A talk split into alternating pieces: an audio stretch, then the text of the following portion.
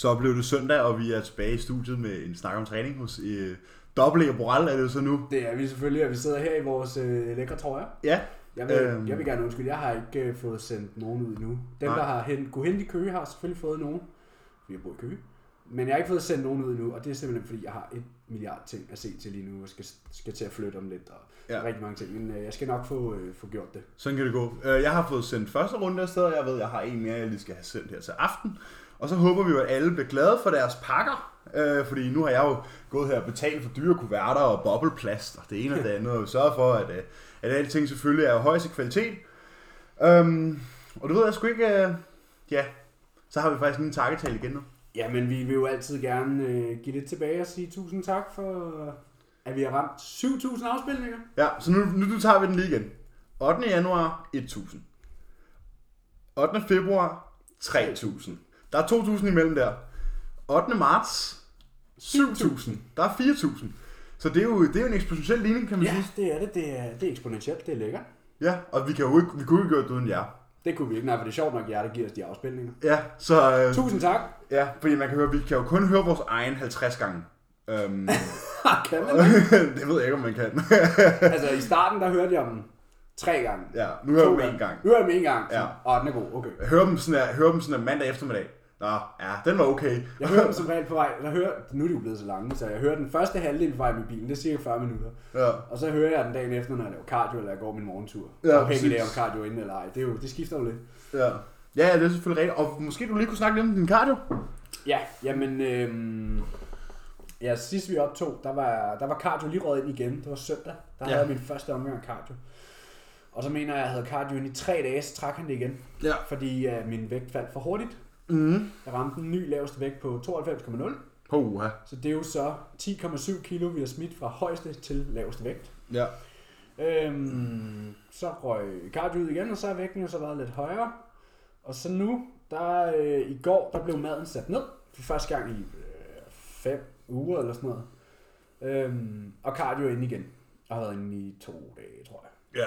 Så jeg havde to dage væk fra cardio igen, og så røg det på igen. Nu som en madreducering. Øhm, I forhold til mange andre, får jeg jo stadig meget mad, får tre, nu efter den er blevet sat ned, og det er jo faktisk en relativt stor ændring, det er over 10% af mit indtag, der er blevet hævet ned. Øhm, så jeg får nu 3300 cirka, før det løs på træningsdage.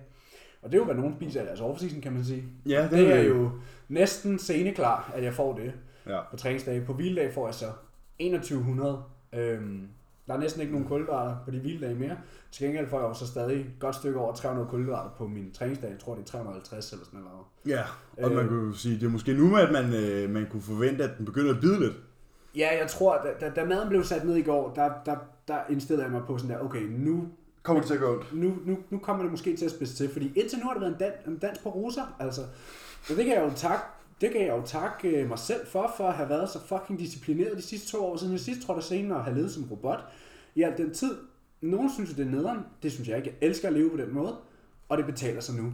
Fordi jeg tror, i alt den her prep indtil videre, har jeg haft tre eller fire dage, hvor jeg har følt sådan der, okay, nu er det prep. Mm. Men det er jo ikke mange dage, når man tænker på, at øh, vi er fem uger ude i dag. Nej, nej, 35 præcis. dage ude i dag. 35 dage, ja.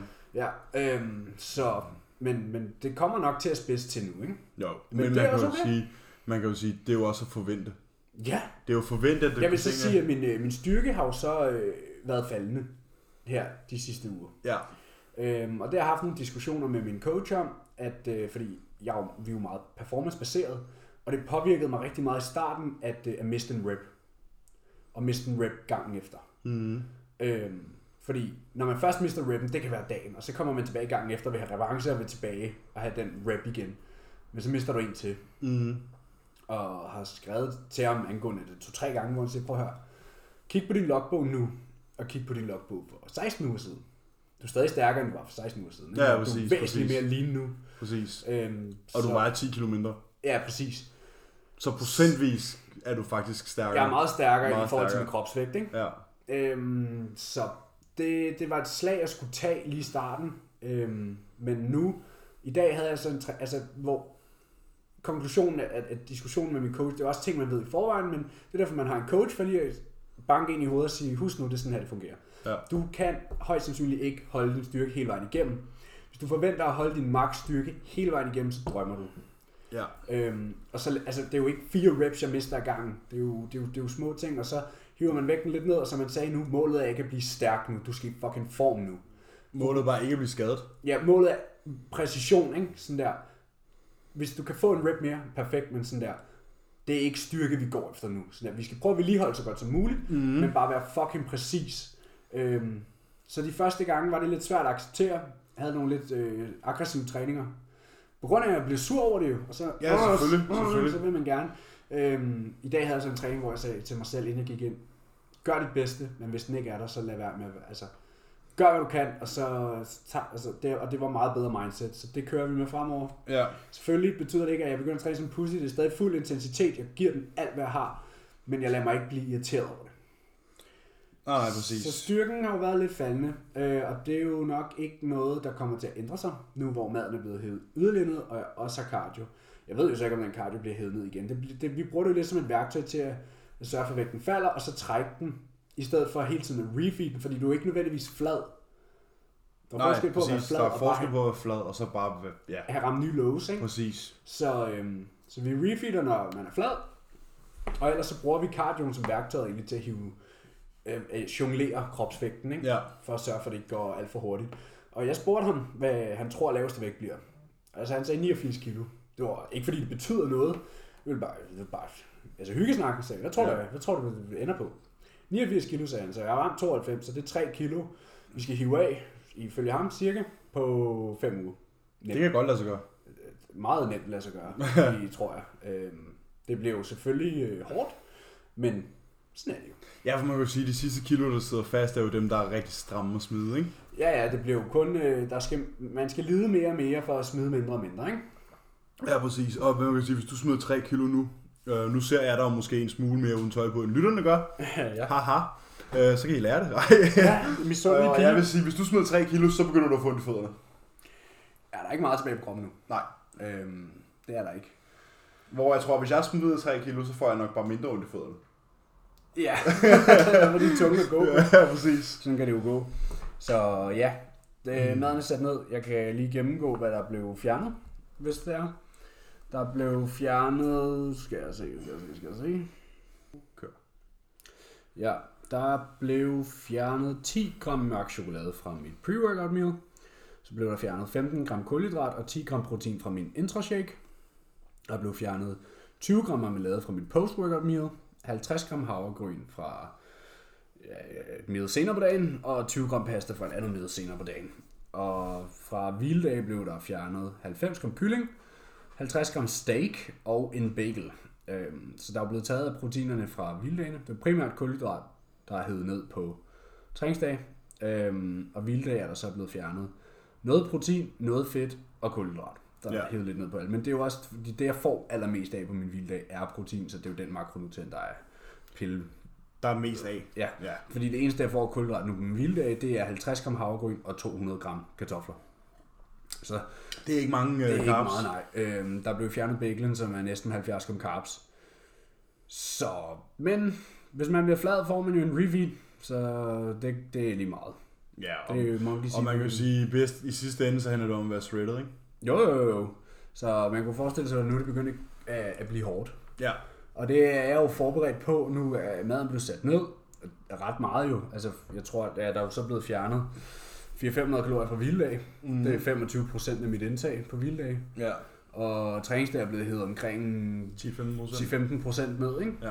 Så det er alligevel 350 kalorier. Ja, så det, det, det, er jo- det er jo en ret stor ændring jo, sådan procentmæssigt. Øhm, og så nu med cardioen igen, så skulle vi gerne se next level condition. øh, En komme. ny low inden for næste par dage, ikke? Eller næste Jo. uge i hvert fald. Jo, jo, er helt klart. Øh, og jeg har spurgt min coach, hvad han estimerede mig til, at vi ramte som laveste vægt. Og der sagde han 89, øhm, og med en hidtil laveste vægt på 92, vil det være 3 kilo, jeg skal smide, ikke? Ja. Øh, på 5 uger. Så det er jo rimelig lige til. Det er til at overkomme.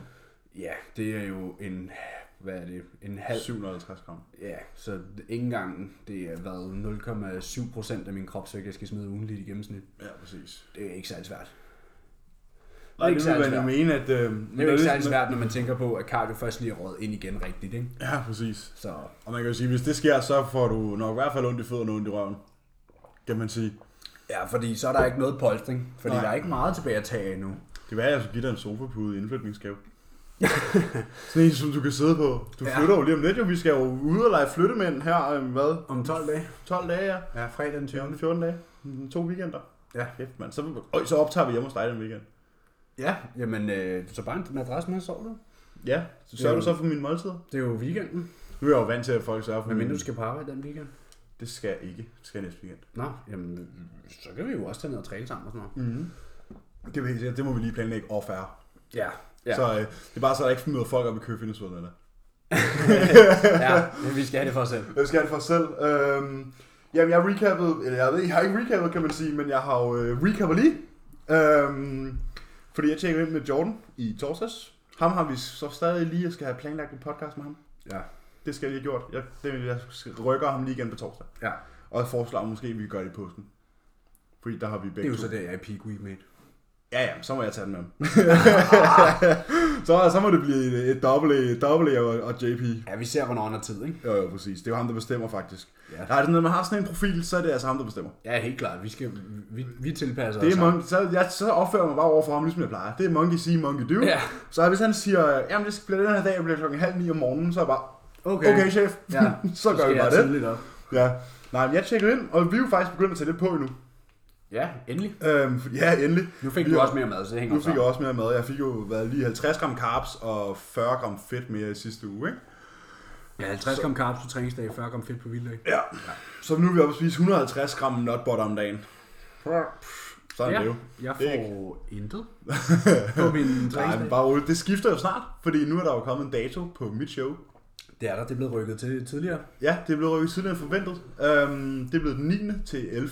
oktober i Ringsted Kongresscenter. Så i dag er du 31 uge ude. I dag er 31 uge ude. I morges var 31 uge ude. Ja, Øhm, det er jo så, hvad det er. TikTok, klokken slår. Ja, for fanden, mand. Jeg kunne huske, jeg planlagde show, da jeg var 40 uge ude. Ja, Og nu er vi i den fjerde del af vejen allerede, ikke? jo. Og du mangler den sidste tredjedel, fjerdedel, femtedel faktisk. Femte del er næsten. ja. Vi startede omkring 24 uge ude, ikke? Ja, præcis. Så. Øhm, tiden går stærkt, når man, øh, når man sådan hygger sig med tingene. Hvor lang en prep øh, planlægger I? 16 uger, 16 uger. tror jeg. Alt efter, hvor fed jeg selvfølgelig bliver, ikke? Jo, jo. Øh, så, så du har omtrent 14-15 Ja, 14-15 uger tilbage, ikke? i off-season, og jeg har 5 uger prep tilbage. Så har vi 10 uger, hvor vi kan være grispasser sammen. Og træne, træne sammen, og så, kom, så må du komme ud i Copenhagen Gym. Ja, det må jeg heller. Ud og, svinge lidt jern. Det er, jo, Ja. ja. det er jo fantastisk endelig at kunne være i et center, hvor at, øh, skiverne er lavet af støbejern. Ja, det er Det er, samme. den helt, det er den helt rigtige lyd, når man lige klasker mod hinanden. Ja, ja og de, Det er og, og de lækkert. klinger, når man ja, kører. præcis, og de er tynde og sådan noget. Ja, Mm, det er ligesom lækkert. det var i Rotherham. Ja, præcis. Det er så lækkert, mand. Ja, men, øh, og, og der har vi jo 10 uger, og der skal vi jo nok have hygget os en del. Ja, der, jeg har sørget for øl til efter så- showet. Ja, så følge til efter showet. Og vi skal have noget lækker mad og sådan ting. Det tror jeg, det bliver nok min næste cheat meal, faktisk. Ja, det bliver også mit næste. Ja, så er det faktisk, jeg kiggede jo faktisk på min, øh, på min kalender for den dag, fordi jeg satte mig jo et mål, hvad hedder det, 1. januar, om ikke at have nogen off-plan snacks eller noget som helst, fordi det havde været lidt slemt til faktisk, øh, før. Også fordi jeg havde et arbejde, hvor at grønt og frugt og sådan noget var gratis, så jeg ville godt have det med at gå og spise et æble, og et æble mere, og så lige en banan og sådan nogle ting. Ikke? Og det var altså ting, der er op. Øh, og jeg kan nu sige, at jeg siden den 1. januar ikke har spist noget som helst uden for planen. Sådan. Det er lige for at sætte tingene i perspektiv, ikke? Og Det har her, jeg heller ikke. Det her, det er min off-season. Ja, Øh, så det kan folk lige tænke lidt over. ja. Øhm, så Emil putter sig jo i samme position, som jeg gjorde med Ja, mig selv. Præcis. Fordi lige nu, som sagt, 3300 kalorier, det er hvad mange drenge spiser i deres off-season, ikke? Mm-hmm. Det får jeg i mm, 3 kilo fra en seneform, ikke? Ja, præcis. På vej ned. Ja. Så det er, det, det er jo den position, du er ved at sætte dig selv i. Mm. Og det er jo ikke noget med at være heldig og have en høj forbrænding. Jo, til dels. Men det er fordi, vi øh, behandler off-season som prep. Ja. Med en, et drøs af frihed over, ikke? ja. Har det sådan, nu- har jeg for eksempel sovet ude her i, i løbet af den sidste uge, ikke? Og der bliver sådan her, altså, jeg har jo måltider med, Ja. selv når jeg sover ude. Ja. Øhm, og det er sådan, altså alt, der bliver aldrig nogensinde misset et måltid. Der er aldrig nogen, altså, og hvis der er, jeg misser et måltid, hvis jeg kan se, okay, jeg har ikke lige fået preppet det her måltid, så går jeg ned og køber ind til måltidet. Altså sådan, jeg hvis tror, jeg ikke er hjemme. Jeg, jeg tror, helt ærligt faktisk, nu tænker jeg lige mere om, bortset fra, når man har været på ferie, fordi der tracker jeg ikke måltid. Mm. Men ellers så tror jeg helt ærligt ikke, jeg har misset et måltid, siden jeg steg scenen sidst. Og jeg har ikke misset måltid. Og det gjorde jeg så heller ikke i pre- prep show nok. Jeg kan ikke huske, det, det er, så det er minimum to og et halvt år siden, jeg har Præcis. misset et måltid. Jeg tror heller ikke, jeg har misset måltid, men jeg har måske bare, du ved, som vi snakker om lige før, måske bare lige spist lidt ekstra før Ja. jul, fordi at jeg havde svært ved bare sådan der, for jeg var sulten og sådan nogle ting, ikke? Ja. Og så tror jeg også, som vi snakker om lige her efter jul, Mm. øhm, den der juleperiode, hvor jeg havde 4-5 dage uden nogen struktur overhovedet, den har bare sådan genstartet mit hoved. Ja. Hvor jeg bare sådan er gået endnu mere robot, end jeg var før. Ja. Altså sådan, før, før var der ingen sådan der planlagte cheat meals, og der var ikke nogen off-plan meals eller noget, men der var stadig sådan lidt snacks. Ja. Nu er der hverken off-plan meals, eller, eller snacks, eller Men det er jo også som fordi, helst. du får snacks i løbet af dagen. Ja, det gør jeg jo det, så vi nu. igen har snakket om, når man har et højt indtag, kan man altså godt lave lækker mad. Mm-hmm. Du kan godt lave mexicansk, du kan godt lave burger, du kan godt lave hjemmelavet pizza. Altså, der er, Bare det er planlagt. ja, man, altså, man kan jo bare track, hvad fuck man spiser. Mm. Ja, man kan sige, Jordan han smed sidste uge, hvad hedder det, mere nut butter, muesli bar og rosiner og alle de, og mere frugt og sådan noget ind, ikke? Så det er sådan, min madplan er jo, det kan godt være, at folk er sådan, ah, det er røvsygt at have madplan, men, men det er det jo netop ikke, når der er så meget mad. Fordi, og når folk spørger mig sådan, har du aldrig lyst til bare at sådan at tage ud og æde? Så har jeg sådan, på her, jeg får, Jeg får så meget mad. meget mad, at jeg er slet, jeg er slet ikke fascineret med. Og jeg det er bare får sådan, han jo, fordi man gradvist bygger det her op, fordi ja. man er konsistent. Du kan, ikke bare, du kan ikke bare tilfældigvis komme op på et indtag på 6.000 kalorier. Lige meget hvor høj en forbrænding du naturligt har. Det kræver, at du lever og ånder robotmentalitet. Ja, præcis. Og det er jo det, vi gør. Øh, I hvert fald gør vores bedste, og det går udmærket, kan man sige. Det går Øhm, meget godt.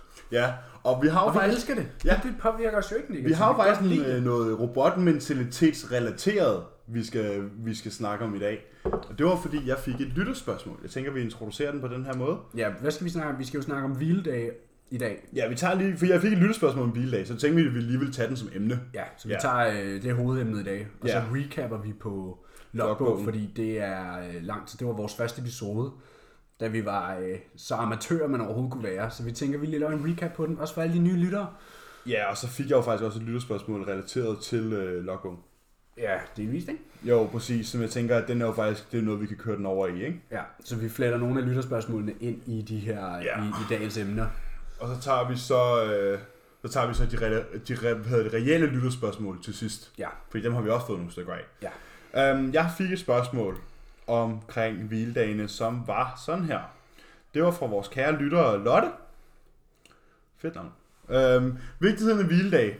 Synes de er svære at overholde? By the way, jeg er kæmpe, kæmpe fan af jeres podcast. Tak. Tusind tak. Tak. Mange Lotte. tusind. Ja, det bliver vi altid glade for. Ja. det er sådan noget, man aldrig kan få at vide nok gange. Nej, øh, præcis. Jamen, vigtigheden af hviledag. Den kan ikke sætte, der kan ikke sættes en stor nok, en Pris. stor fed nok streg under det. Nej, Vigtigheden det af er hviledag. så vigtigt.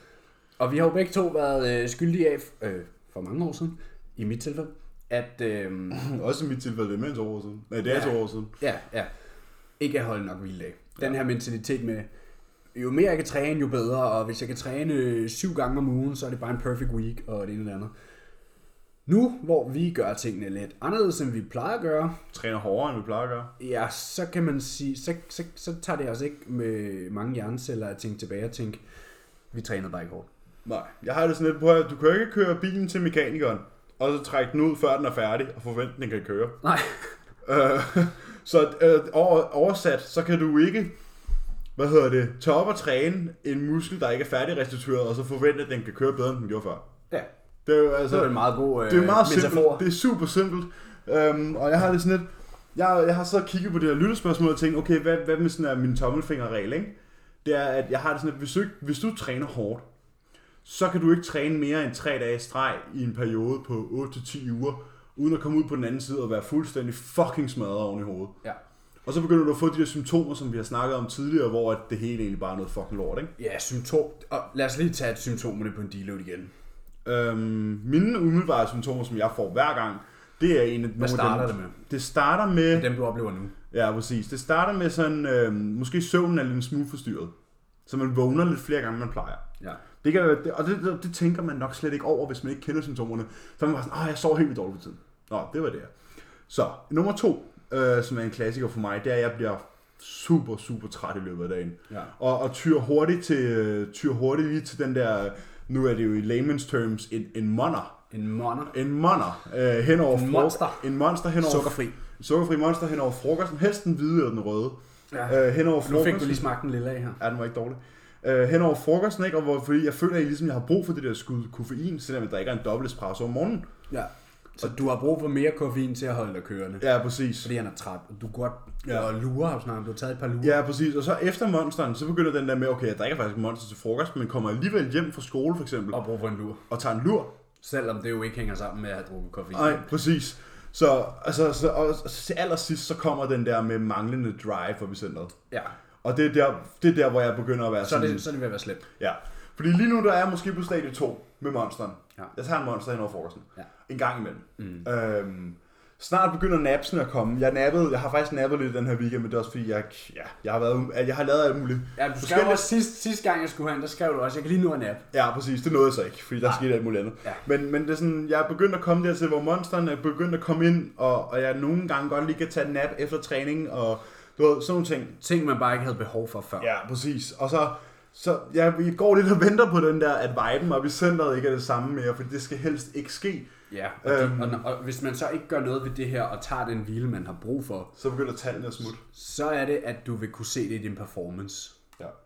Øhm, og man skal jo helst komme det i forkøbet, og ligesom tage hvilen, før man når Ja. ja. dertil. Præcis. Øh, før man rammer sådan, hvad man sige, Væggen. overreaching. Ja, væggen. Væggen, ja. Øh, For det føles som om at ramme væg. Og det kan, andre symptomer kan også være øh, appetitten, måske mm. bliver dårligere. Ja. Øh, sex drive kan være lavere. Ja.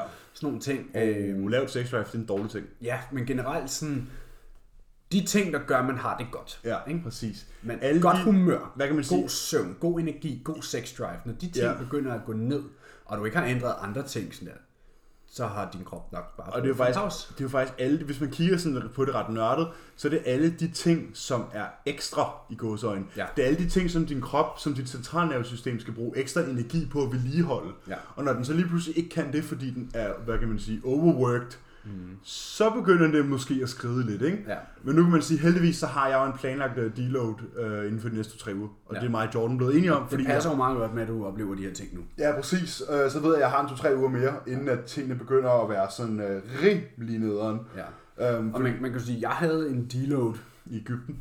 Jamen før det. Før vi startede prep, der havde jeg en hel uge. Mm. Så havde jeg 12 uger ude, havde jeg en uge i Ægypten. Mm. Og så havde jeg jo så, det var jo så ikke en deload, men jeg var syg. Ikke? Ja. Men det har jo så gjort, at vi ikke har haft brug for at planlægge dem. ja, præcis. Jeg har ikke nået til de punkter, fordi de har været der sådan Ja, med, præcis. med x antal uger. Og man, og man kan jo sige, måske du også, du tager nok også deload efter comp, ikke? Så du er fire uger væk fra en deload nu. Ja, vi er fem uger ude i dag. Ja, fem Øhm, uger ude, undskyld. Og, og det, kommer, det kommer jo så an på, hvordan man har det efterfølgende, om man skal træne eller ej. Øhm, man kan jo også køre på en måned, og så tage en hvile. Ikke? Ja, præcis. Det, det ser vi på til den tid. Det kommer an på så mange variable.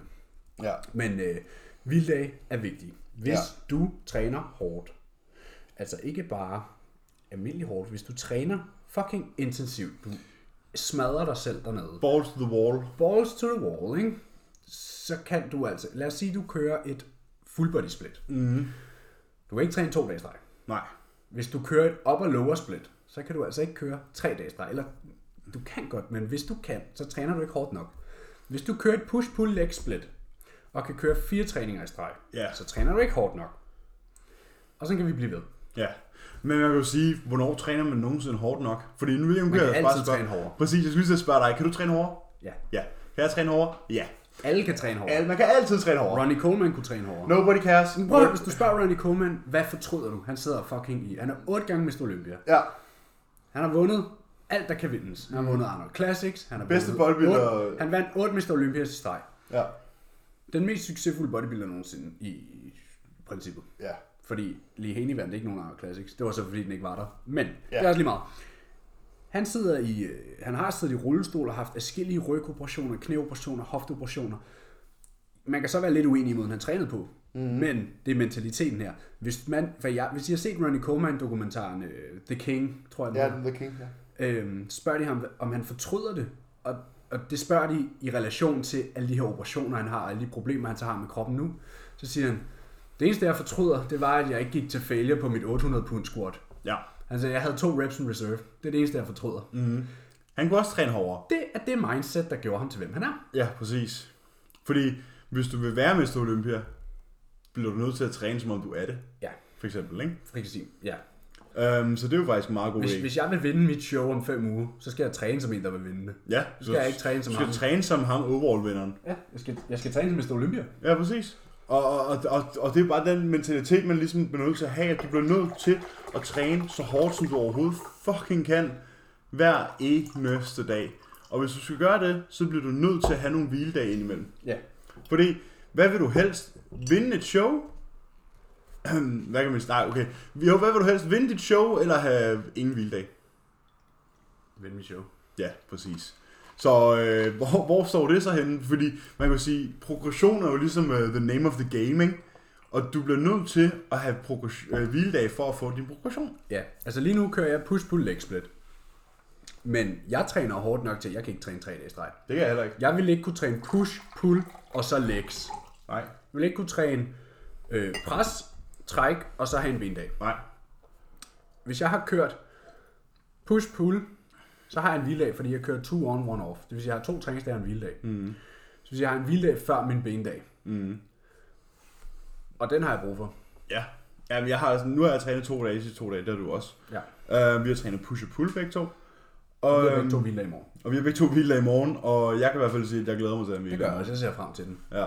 Også fordi jeg ved, at så vågner jeg op, og er super frisk til at skinne og squatte tirsdag. Ja, præcis. Og så efter man har været op og squat tirsdag, eller ja, i mit tilfælde, jeg skal så hack squat på tirsdag, og har paused leg press også, så det bliver spændende. Jeg skal ud og prøve en ny maskine ude i Copenhagen Gym. Uh, vi skal ud og lege med den der ver- vertical leg press, de har derude. Ja. Den der Arsenal Strength. Ja. Det er en ting, jeg har oplevet med Arsenal Strength. Altså Der- den, hvor du ligger. Ja, hvor jeg ligger på ryggen.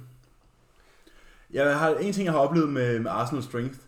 Alt deres udstyr er kamphammerne fucking tungt. Ja, det er tungt. Alting er tungt. Ja. Sådan man bliver virkelig ydmyget, når man bare sætter Ja. det på, som man plejer at gøre. det er fordi pladerne er tunge. Jamen, jeg ved ikke, om, om pladerne er tunge, om det er måske bare maskineriet, der er fucking tungt. Nå, ja, det er det, jeg mener. Altså, Ja. det er maskinen, der vejer mere. Maskinen vejer bare mere. Den er, Ja. Og også fordi den er så massiv. Nogle store maskiner. Ja. De er fucking tunge, ikke? Ja. Uh, og det er jo sådan noget, det er jo sådan noget, det, det er jo så der, man kan sige, at logbogen kommer ind og er handy. Ja. Fordi nu har jeg jo sessions i Copenhagen Gym, hvor der står Copenhagen Gym oppe i toppen af mit logbog. Ja. Så jeg kigger i min logbog og tænker, Fordi hvis du siger, øh, jeg havde 400 kilo på benpressen, ja, og så kommer du i et andet center, det er en helt anden benpres. Det kan du ikke bruge til noget, noget som helst. Det er ikke samme bevægelse, jo, det er samme bevægelsesmønster i og med, at du bøjer benene og Ja, strækker er dem igen. samme øvelse. Men, Men- men der kan altså være kæmpe forskel i styrkekurve, vinkel, hvor meget vejer slæden, hvor tung er maskinen. Hvordan bevæger slæden sig? Ja, Alle de her hvor ting. godt er den smurt, ikke? Altså, der er fucking mange variabler. Og jeg vil så sige, ude i Copenhagen Gym, Det der er er... også derfor, at jeg ikke tager ind... I princippet kunne jeg godt have taget herind og trænet med dig i dag, Mhm. mm. i Copenhagen Gym. Ja, Men, nu træner Jeg jeg, så i fem- Fitness World i dag. ja, whatever. Jeg er fem uger ude fra mit show, og jeg ved bare, at jeg skal vedligeholde min styrke. Så jeg har ikke. Ja. lyst til at tage ind i et nyt center og gætte. Nej, præcis. Og det er også det, vi har snakket om, at når du er færdig med dit show, kommer Så du kommer- til at have en masse fede træninger Ja. i Copenhagen Gym, fordi der er, der er jeg startet som medlem derude. Ja. Jeg har opsagt mit medlemskab i Fitness World for nylig, og jeg startede derude omkring 1. april. Ja. Øh, og der kommer vi jo til at have en masse fede træninger, når du er færdig med dit show, fordi så kan vi have det grineren, og vi kan nyde det gode udstyr, og Ja, ja, jeg, Mødes. jeg har også øh, lavet en liste faktisk på min mobil af, af øvelser, jeg gerne vil lege med mm. efter mit show. Øhm, Og der kunne jeg forestille mig, at pendulum squatten er en af dem. Ja, den har jeg altså ikke skrevet på, fordi det er ikke noget, jeg har i, tilgængeligt i Køge. Men sådan øvelser, jeg engang lavet, som ikke er i min rotation nu, som jeg gerne vil tilbage til. Ja. Også fordi, at jeg... øh, Ikke at jeg tager fri fra mit program overhovedet. Det kommer til at være samme stil. Men at jeg efter mit show gerne vil ligesom evaluere, hvordan ser ud på scenen, hvad skal der arbejdes på, og så ligesom, når man har kørt det samme program rigtig længe, så ligesom sige, er der nogle øvelser, der kunne være bedre? Ja. Prøve nogle nye ting. Mm. Og det er jo et godt tidspunkt at gøre det på. Det vil være et dårligt tidspunkt at gøre det på lige nu. Ja, ja, præcis. Øh, som sagt, jeg skal ikke gætte lige nu. Lige nu skal jeg holde mig til det, jeg, jeg ved, hvad er. Mm. Øh, jeg ved, hvad min benpres vejer. Jeg ved, hvad min hack squat vejer. Jeg ved, hvad min brystpres vejer. Ja. De her ting. Så derfor går jeg ikke ind og træner i, i et forskelligt center. Jeg bruger min logbog. Hvor jeg ville jo ikke kunne bruge min logbog. Og lige nu har jeg omkring 20 træninger tilbage før mit show. Så jeg skal ikke spille en eneste af dem. Nej, præcis. Spille som i. Jeg skal ikke gå ind i Copenhagen Gym og så øh, Brug udstyr, du er vant til. bruge udstyr, jeg er vant til, og ligesom ramme vægten helt forkert, fordi det, det er jo et gæt, for jeg har ikke prøvet det før og sådan noget. Så, så logbogen er et vigtigt Altså, værktøj. Det jeg vil sige nu er, nu er jeg forstår 100% godt din tilgang til at bruge det samme setup, samme maskiner, fordi så vejer skiven det samme og alle de her ting. Ja. Men jeg vil sige, jeg spiller ikke mine sessions i Copenhagen. Nå, nej, nej, nej. Fordi men, men det er jo også lige så snart, du har haft den første gang der. Ja. Lige så snart du har haft en træning der, og du ved, du kommer tilbage, så kan du jo bruge logbog. Ja, man kan sige, nu træner jeg så også på, øh, hvad hedder det, mine ærner. Tvang mig til at træne på, hvad hedder det, på Farmgade Fitness World forleden dag. Ja.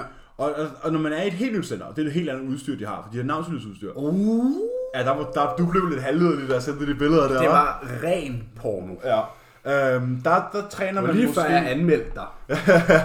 Upassende billeder. Der, der, træner man, øh, der træner man måske også, øh, der træner jeg jo ikke efter logbogen, for det er ikke de samme maskiner. Nej. Men så træner man jo efter det, der en RPE. Ja. Og jeg kender min egen RPE, Rate of Perceived Effort. Ja. Det vil sige, hvor hårdt træner du? Ja. Og den er altid 10 ud af 10. Ja, Så- men er den det? Det er den. Vi kan jo altid træne overoplevelse. Man kan altid træne hårdt, så er det måske 9,5 ud af 10. Ja. Øhm, og det er sådan, Man går, vi går efter 10 ud af 10. Præcis. Og så det er jo det, jeg sådan der, jeg finder en ny maskine, og jeg, nu kender jeg jo, nu er jeg jo in med min krop, og kender min volumen, landmarks, og ved, okay, hvor mange reps kan jeg få, når den føles sådan her. Ja. Så der træner jeg jo bare med min RPE-skala, Ja. og laver mine nye tal. Og så skriver jeg jo selvfølgelig bare Farmgade? Fitness World op i toppen af min logbog. Ja. For så ved jeg, at hvis jeg kommer derhen igen, så kan jeg jo træne den her session for eksempel. Så har jeg måske den session den dag, og så ved jeg, okay, det her det var, hvad jeg gjorde sidst. Ja. Og så har man jo faktisk nye tal fra et andet center. Så nu har jeg for eksempel tre forskellige centre i min logbog. Ja. Og det gør jo så bare, at man kan sådan bevæge sig lidt frit, ikke? Ja, ja. Hviledag er ekstremt vigtig. Hvis, Det var det, vi snakkede om. Det var, ja, vi kom på nogle sidespor. Ja, det var lige for at vende tilbage til emnet. Hvis man træner hårdt, så har du brug for din hviledag. Og, og det Lotte spurgte om var, eller det hun sagde i sit spørgsmål var, at hun havde svært ved at holde sig væk fra træningscenteret. Der er svisken på disken. Du så er nødt ikke, til at være så er, du ikke, så er du ikke smadret nok for din træning. Og du er ikke glad nok for progression. Nej, altså, jeg har en øh, klient, som startede for nogle uger siden, og øh, det er en pige, så jeg har sat hende på et upper lower split, og øh, jeg tror, da hun startede hos mig, der var hun vant til at træne 6-7 gange om ugen, og øh, hun har jo så hviledag hver tredje dag nu. Og efter to uger på program skrev hun til mig, hun har aldrig haft så mange, så mange hviledage før. Men hold kæft, hvor virker de godt. Hun har meget bedre træninger, sagde hun Ja. og bliver stærkere hver gang. Hver, alle øvelser putter hun mellem, det er jo så relativt øvelsen, mellem 1 og 2,5 kilo på hver gang. Ikke? Det er jo fantastisk. Det er new tissue. Det er new tissue, det er nye styrkegains. Jo stærkere du er, hvis du er stærkere end du nogensinde har været før, så er du sjovt nok også mere muskelmasse, end du har haft før. Husk nu, I bliver ikke stærkere, fordi jeres muskler bliver større, men I bliver større, fordi jeres Ja. muskler bliver stærkere. Yes. Hypotrofi er et biprodukt af en styrkeadoption. Yes. Så smukt som det kan siges. Ja. Hvad er det et nyt print til en t-shirt? ja, ja, hvis I har... Øh, altså, vi godt, nu har vi jo lavet de første, det første omgang t-shirts her, og der står, øh, der står et citat fra vores første episode, Ja. som var, tilfældig træning giver tilfældige resultater. Jeg tror faktisk, det var mig, der sagde det. Men det er jo Det er godt det er lige meget. Jeg kan ikke huske det selv. Der sagde vi, at tilfældig træning giver tilfældige resultater. Det synes vi selv var et fedt citat, så det har vi lagt ud med. Men vi kan jo ikke huske alle episoders øh, samtaler i hovedet. Så Nej. hvis der er nogen derude, der bider mærke i nogle fede phrases, eller et eller andet, øh, som kunne være fedt at have på t-shirts, så quote det. ja, prøv lige at quote det og skriv det til os. Øh, vi har selv nogen. Øh, svisken på disken. Ja. Trust the thrust. øh, vi Hvis har, coachen er sød, er du blød. ja, er coach sød, bliver du blød? Eller, ja. ja. Der er lidt nogle forskellige. Øhm, så hvis I har nogle gode øh, citater fra vores podcast, som I synes er catchy, Så skyd med stadig, mand. ja, så, Fordi så øh, kan vi lave nogle flere t-shirts. Ja. Ja. Så vil vi recap på logbogen. Ja, det, fordi jeg synes jeg, vi et, er kommet øh, lidt ind på. Jamen, jeg fik et logbogsrelateret spørgsmål, jeg finder lige frem her igen. Ja. Øhm, det var Stine, trofast lytter, øh, der skrev sådan her. Hvordan ved man under sin træning, at man har nået sit max, så man ikke bruger flere restitutionspenge, end man har i pungen? Der er en, der har hørt episode 2. Ja, Fordi der blev brugt noget med nogle penge på her. men så er jeg ikke sikker på, at hun har hørt episode 1. Ah, du skal nok høre det lidt bedre efter i hvert fald. Fordi, fordi, Der var det svisken på disken igen, var. ja, sorry. Vi, det, sådan er det jo med os. Og Øh, oh, jeg tænker, vi lige, skal vi lige tage en lille kunstpause? Åh, jo, noget ASMR her. Ja, vi skal tage lige... Skål. Skål! Skål i dagens anledning, Emil. Episode 17. We made it. Hold op, er den stærk, eller hvad? Mange bobler. Det var fordi, du skulle trykke på låget. Ja, det er ikke dårligt, det er ikke så skidt. Nå, Stine spurgte, hvordan ved man, at man har nået sit max, så man ikke bruger flere restitutionspenge, end man har i pungen? Og der synes jeg, det er jo en, en straight talk about the logbook, dog. Ja.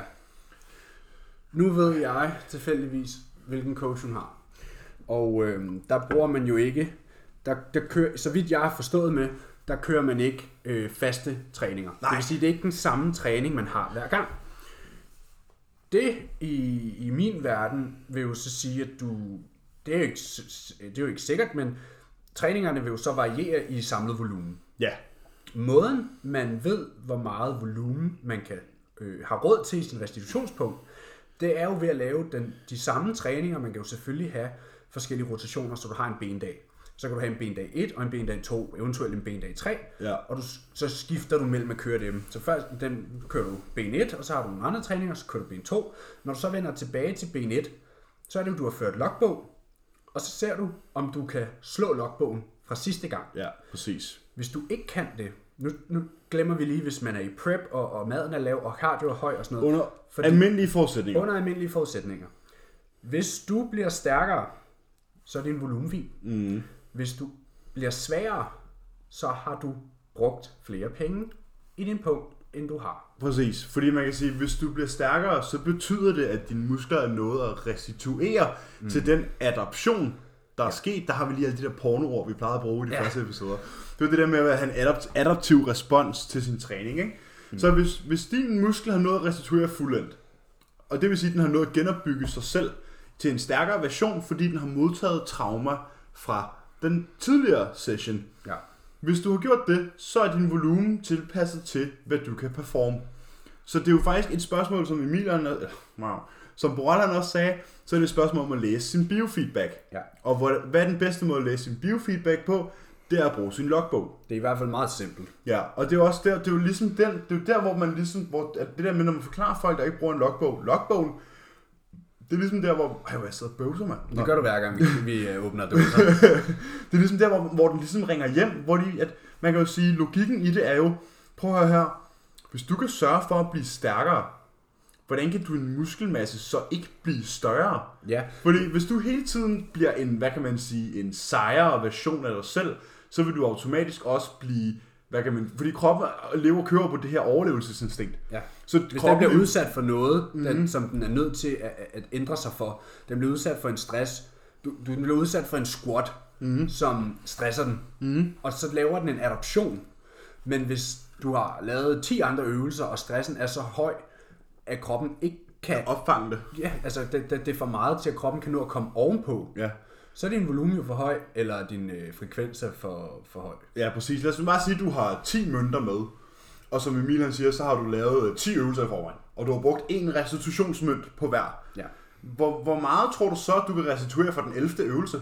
Ja. Det kan du jo ikke. Nej. Og så, og så begynder kroppen at være sådan der, okay, så fraprioriterer vi det her, eller så restituerer vi bare slet ikke. Ja. Og, og, og fordi der er så meget at restituere fra, at Så er du jo i minus. at du overloader, men du overloader ikke på den fede måde. Nej. Så det er måske, man skal tænke over det der Måden, man bruger logbogen, er jo på samme måde, som du bruger en madplan. Lad os sige, du vil tage på. Så spiser du efter en madplan. Du spiser de samme makrotal eller de samme kalorier Indtag. ja, over to uger. Så ser du, hvad der er sket. Og så siger man, okay, jeg skulle have taget på, men jeg har faktisk tabt mig. Så spiser vi mere. Mm-hmm. Det samme du gør med logbogen. Jeg laver den samme træning flere gange, og så ser jeg, om jeg rykker mig den ene eller den anden vej, og så tilpasser vi efter det. Men der er det jo så, at lige med træning, så kan det jo være afhængig af, om man er i off-season eller ej. Der kan det være, at man skal have mere mad, måske man ikke sov så godt, som man kunne, man skal have fokus på det. Men det er der, du måler din restitutionspenge. Mm. Det er feedback fra logbogen. Ja. Og så kan man sige, hvad så hvis man for eksempel har en øvelse, hvor at, øh, man har tre sæt, men man kan kun progress to af dem. Ja, Så er det og det er jo fordi- ikke, så er det jo ikke, fordi man har stået stille Nej. en gang. Nej, præcis. Jeg vil sige, før man kan sige, at en øvelse er stagneret, så skal man have været på den Tre, 3 til 4 gange. ja. Hvis det er 3 til 4 gange, du har lavet det sæt uden progression, Så, er du, øh, så er du måske et sted, hvor kroppen kun har råd til ligesom at restituere for de to sættene. ja. Og hvad Fordi gør man så så? bidrager det tredje sæt jo ikke til noget. Nej, præcis. Hvad, bit, hvad gør man så? Så trækker man sættet. Ja, så fjerner man det. Ja, så fjerner du bare et sæt.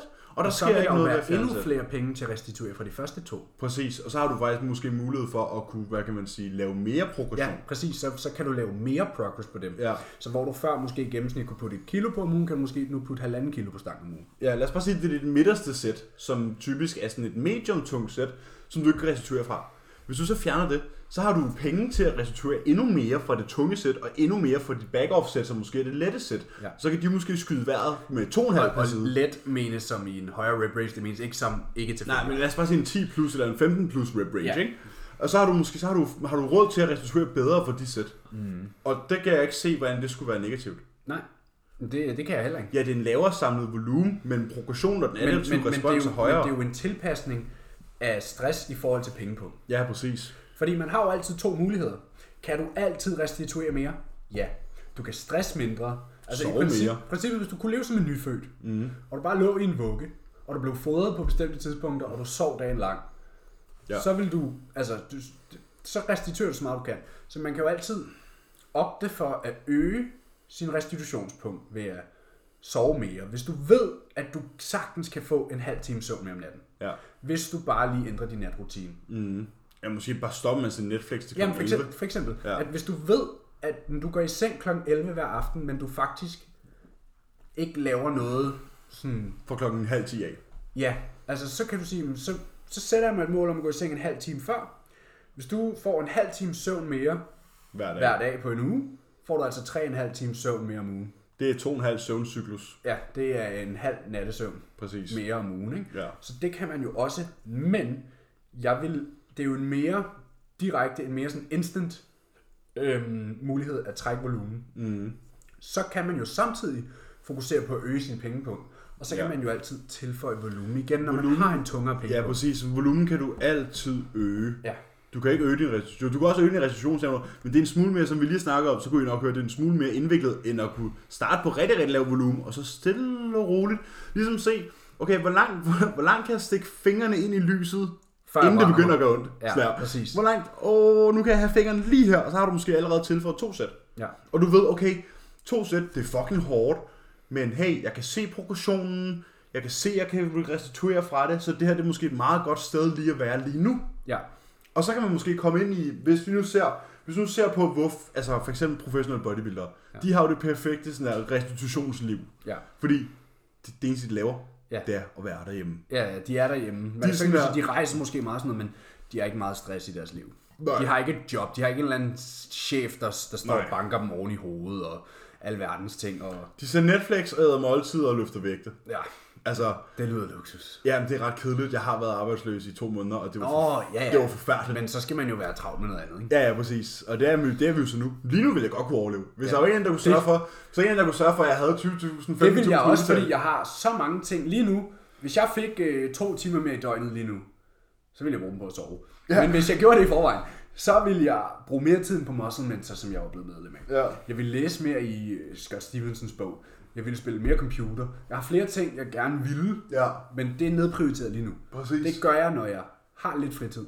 præcis. Men hvis jeg sad derhjemme og sådan noget, så har jeg ting, jeg gerne vil lave. Mm. Jeg vil ikke kede mig. Nej, nej, præcis. Og det tror jeg måske også bare er der, hvor jeg var dengang. Fordi det var i sommer, sidste sommer, hvor at der var jeg ikke lavet, lavet jeg, jeg havde ikke nogen klienter, vi havde ikke noget podcast, og vi havde ikke nogen t-shirts, og vi havde ikke nogen det ene og det andet og sådan noget. Nej. Hvor nu... Og så keder man sig hurtigt. Ja. Så, så, så, så sjovt er Call of Duty heller ikke. Nej, præcis. øh, og nu vil jeg jo sagtens kunne få dagen til at gå. Ja. Altså sådan der nemt med alt muligt. Ikke? Man kan altid, og det er fedt at have bolde i luften, for så holder man sig i gang. Ja. Og jeg synes, at det der med at have et Det ambition... keder mig aldrig. Der er så mange ting. Præcis. Det der med at have et ambition, am, hvad hedder det, ambitionsniveau, og have noget at jagte, det synes jeg er det fedeste. Ja, for fanden. Altså. Jeg kan ikke relatere til folk, der ikke ved, hvad de vil. Nej, jeg er sådan kommet i gang, mand. Ja, men det, altså, det kan en, godt ting være, er, en ting er, hvis du ikke ved, hvad du, hvad, hvad du vil, hvis du sådan ikke har regnet den ud endnu. Men det der med, at folk sådan, jeg vil gerne det her, men så de ikke gør noget ved det. Ja. Jeg, har jeg kan det slet sådan, ikke øh, relatere til det. Det, det er sådan et, lidt en motivationssnak, ikke? Fordi jeg har det sådan lidt, prøv at høre her, hvis du siger, du gerne vil det her, men du ikke gør noget ved det, så vil du det jo Så heller ikke. det heller ikke. Fordi så er du ikke, så er du, hvad kan man sige, så er du ikke sådan Der, der... handler det om at være ærlig med sig selv. Ja, så er du ikke sådan der internally mo- mo- motiveret til at, ligesom at gøre noget ved det. Fordi du ved godt, du ved godt, hvilke steps du skal tage. Og hvis du ikke ved, hvilke steps du skal tage, så kan du lige høre episode 7, der handler om målsætning. Ja. For den er nemlig god. Ja. Og hvis du ikke ved, hvilke, hvilke skridt du skal tage i den rigtige retning for at nå dit mål, Så søg hjælp. så enten søg hjælp, eller også så bare start basic. Ja. Et skridt ad gangen. Ja. En 1,25 kilo skiver gangen, gutter. Men det er jo, altså, som vi snakkede om sidst, hvor vi fortalte om, hvordan vi var kommet ind, og hvordan vi nåede frem til, at vi overhovedet ville stille op og sådan noget. Mm. Der tror jeg jo, jeg måske havde trænet i to-tre år, da jeg første gang tænkte, jeg vil stille op. Ja. Men der var jo stadig fucking langt til, at jeg så stillede op. Der var jo så måske Fire år. tre år mere, Ja, eller whatever, præcis. ikke? Og det var jo heller ikke fordi, at så gik jeg fra den ene dag til den anden til, så var jeg bare perfekt med alting. Det har jo været baby steps hele vejen, men det er jo den der evige progression. Ikke. Det kun, ikke kun i træning, ikke? men, men det er det der med, at man går mere op i ting, og man får en større og større passion for ting. Fordi hvis man virkelig gerne vil noget i livet, altså hvis du virkelig brænder for noget, så finder du muligheder og ikke undskyldninger. Og det, det lyder så kliché, men det er rigtigt sådan der. Hvis det virkelig er vigtigt for dig at træne, så finder du tid til det. You don't så have det, problems, Så det er lige meget, hvor mange ting du skal i morgen, Ja. så finder du tid til det. Ja, jeg har det sådan lidt, nu, nu hører jeg meget af, hvad hedder Seth Ferozzi's podcast. Ja, hardworking, hardworking motherfucker. Ja, og han er sådan der, uh, you don't have problems, you just have more work to do. Ja, Og det er sådan, det er jo måden, man ser på ting. Ja, præcis. Det, det er ens eget perspektiv og ens eget mindset har rigtig, rigtig, rigtig meget at gøre med ens målsætning. Så det er sådan, hvis du nu ikke er motiveret til at gøre noget ved det, som du siger, du gerne vil, så vil du det ikke. Nej. Og det, og det er ikke fordi, at du skal gå og være dårlig samvittighed over det. Måske er det bare ikke for dig. Nej, Prøv at høre her, jeg, jeg siger jo ikke, at i alle... hvert fald det her med bodybuilding. Præcis. Jeg siger jo ikke, at alle skal være bodybuilder. Nej, fandme- Prøv at høre, ambitioner i arbejdslivet, eller måske hvis du dyrker en teamsport, eller sådan et eller andet, det er ligesom, mm, nu vil jeg sige ordet attraktivt, men det synes jeg, det er jo attraktivt at have. Jeg skulle lige at du har ambitioner indenfor. Ja, altså bare du har noget, der driver dig, bare du har en passion for et eller andet. Jeg blev spurgt den anden dag, om jeg aldrig har dage, hvor at, øh, sengen er lidt ekstra varm om morgenen. Som i, har du aldrig dage, hvor du bare har lyst til at blive liggende i sengen? Det skulle kun være de dage, man har glemt at åbne vinduet om natten, ikke? Ja, ej, og, og og der, der fik, det fik mig egentlig til at tænke, hvor jeg var sådan, nej, fordi jeg har så mange ting, jeg skal gøre hver dag for at nå mit mål. jeg glæder mig til dem. Præcis. Jeg har ikke lyst, altså jeg tænker ikke engang på sådan der snooze. Nej, det var, Jeg det, det, tænker var det, du snakkede med, det der, sådan, det, du kan ikke huske, når du snus. Nej, jeg, kan, jeg, jeg, jeg, jeg tænker ikke engang over sådan, at åh, jeg kunne lige sove 10 minutter. Jeg har jo sat mit ur til en tid, og når det ringer, Så nu. så er jeg op. Og, mm. og, og det er fordi, jeg ved, nu skal jeg op og lave cardio, så skal jeg ud og meal prep, så skal jeg ned og træne, så skal jeg på arbejde, så skal jeg lave klientarbejde, så skal jeg læse, du ved. Og jeg glæder mig til de ting, jeg skal, fordi de ting, jeg skal, stemmer overens med mit mål. Ja. Jeg kan huske Evan Centopani, jeg engang så en video med ham, hvor han snakker om det her med, at folk hader deres cardio. Der er mange bodybuildere, der hader deres cardio. Hvor det kan godt være, at de synes, det er sjovt at styrketræne, men hans mindset omkring hans cardio var, at når han så skulle lave den, så tænkte han positivt omkring den og tænkte, det her får mig tættere på min sceneform. Mm. Og jeg vil rigtig gerne i god sceneform. Ja, præcis. Og det er jo måden, man tænker på ting, fordi man kan, man kan ændre måden, man ser ting, bare ved at ændre sine tanker. Fordi Ja. du er i kontrol over dine tanker. Ja, præcis. Du er, og ligesom at du er, ligesom at vi er i kontrol over vores, øh, hvad hedder det, vores følelser for mad, mm. så kan du også være i kontrol over, hvilken måde du ser tingene på. Ja. Jeg, husker, jeg, så, jeg har faktisk en bog, der hedder Mindset, som er skrevet af en, øh, hvad hedder det, en Ph.D.-studerende psykologi. Og det er sådan, der er to ting, og det er sådan meget, enten har du et åbent mindset, eller et lukket mindset. Hvis du Ja. et lukket mindset, så er du typisk meget pessimistisk, hvor hvis du har et åbent mindset, så er du rigtig god til sådan der, trække på skuldrene, sluge den, Det med smile, ja. og så komme videre. Ja. Og det er sådan en ting, jeg er begyndt at implementere, fordi altså, jeg tror, det er derfor, at min nakke er blevet så stærk. Det er, fordi jeg trækker på skuldrene så meget. og, og bare kommer videre. Sådan der, jeg, gider ikke, altså, jeg gider ikke hænge mig i de der små ting, fordi jeg ved, at der er ingen grund til at gå og være sur over noget, som ikke bidrager Ting er, til hvad man noget, gør der- den til. Ja, præcis. Jeg siger altid, det er, hvad du gør det til. Mm. Og det gør, gør jeg i rigtig mange situationer. Ja. Jamen, bliver, bliver det her ikke akavet, det her, vi skal en eller anden dag med nogle mennesker, eller så siger jeg, det er, hvad vi gør det til. Det kan godt være, det bliver akavet, men så Bliver må den, du bare få bliver, noget af bliver det. den her fest ikke kedelig? Den er, hvad du gør det til. Ja, præcis. Bliver det ikke nederen at tage i byen ædru? Det, gør, det kommer an på, hvad du gør det til. Ja. Hvis du allerede tænker, fuck, hvor bliver det en kedelig aften, fordi jeg skal ikke drikke, men så får du nok ikke en sjov aften, hvis du tænker, hold kæft mand, to af mine kammerater kommer, og det er længe siden, jeg har set dem godt være ædru, men vi skal det sjovt. Vi skal, vi skal hygge os, mand. Ja, så præcis. får du helt sikkert en bedre aften, end hvis du havde taget Præcis. afsted hjemmefra og allerede var moody. Ja. Så mindset har helt vildt, nu er jeg endnu et tidsspor. Jamen, Øh, ja, det var et langt men, øh, tidsspor. næste- ja, I hører den i morgen, så det er Monday Motivation. Det er Monday Motivation. Ja. Fuck shit up. Er vi færdige med at snakke om hvilde og logbog? det tænker jeg, vi er. Øh, recap på den. Vi recapper på den. Hvilde er vigtige. Ja. Hvilde er ekstremt vigtige for at lave progression.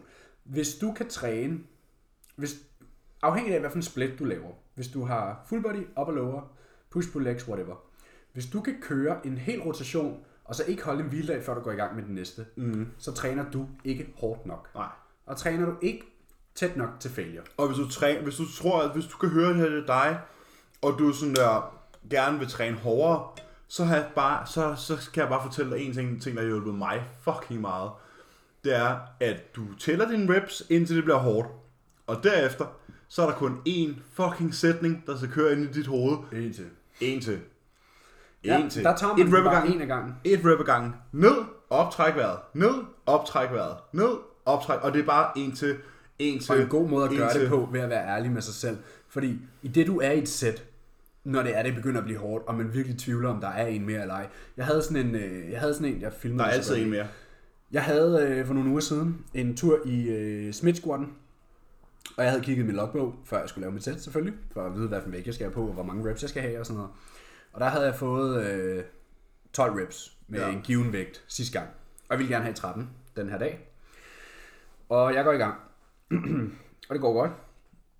Og så kommer rep 11. Og den var rigtig hård. Det var rigtig hårdt. Og den var rigtig hård. øhm, jeg vidste jo, at jeg havde fået 12 sidste gang. Så yeah. no way, jeg fik Så mindre du end 12. skulle have 12 Skulle minimum have 12, ikke? Ja. Min tane, ikke? 12'erne er excentrisk, ikke? Og så går jeg efter den 12. Og hold kæft, det var en grinder. Det var en grinder. Den var rigtig, rigtig, rigtig hård. Og så, øh, der kunne jeg nemt have valgt at rack den. Det gjorde jeg også. Troede jeg. Fordi jeg, jeg griber fat om stangen, og vipper den halvvejs ind, men så stopper jeg den. Og så er jeg sådan, Fuck det her. jeg er sådan her, hvis jeg går ned igen nu, så skal jeg op. Mm. Og så har jeg fået 13, og så kan jeg gå glad i seng i aften. Ja, præcis. Og jeg havde ikke nogen spotter. Og jeg havde heller ikke sat de der safety racks op. Det tænkte jeg så bagefter på, og det gjorde jeg så fremadrettet. Men jeg gik ned i hullet.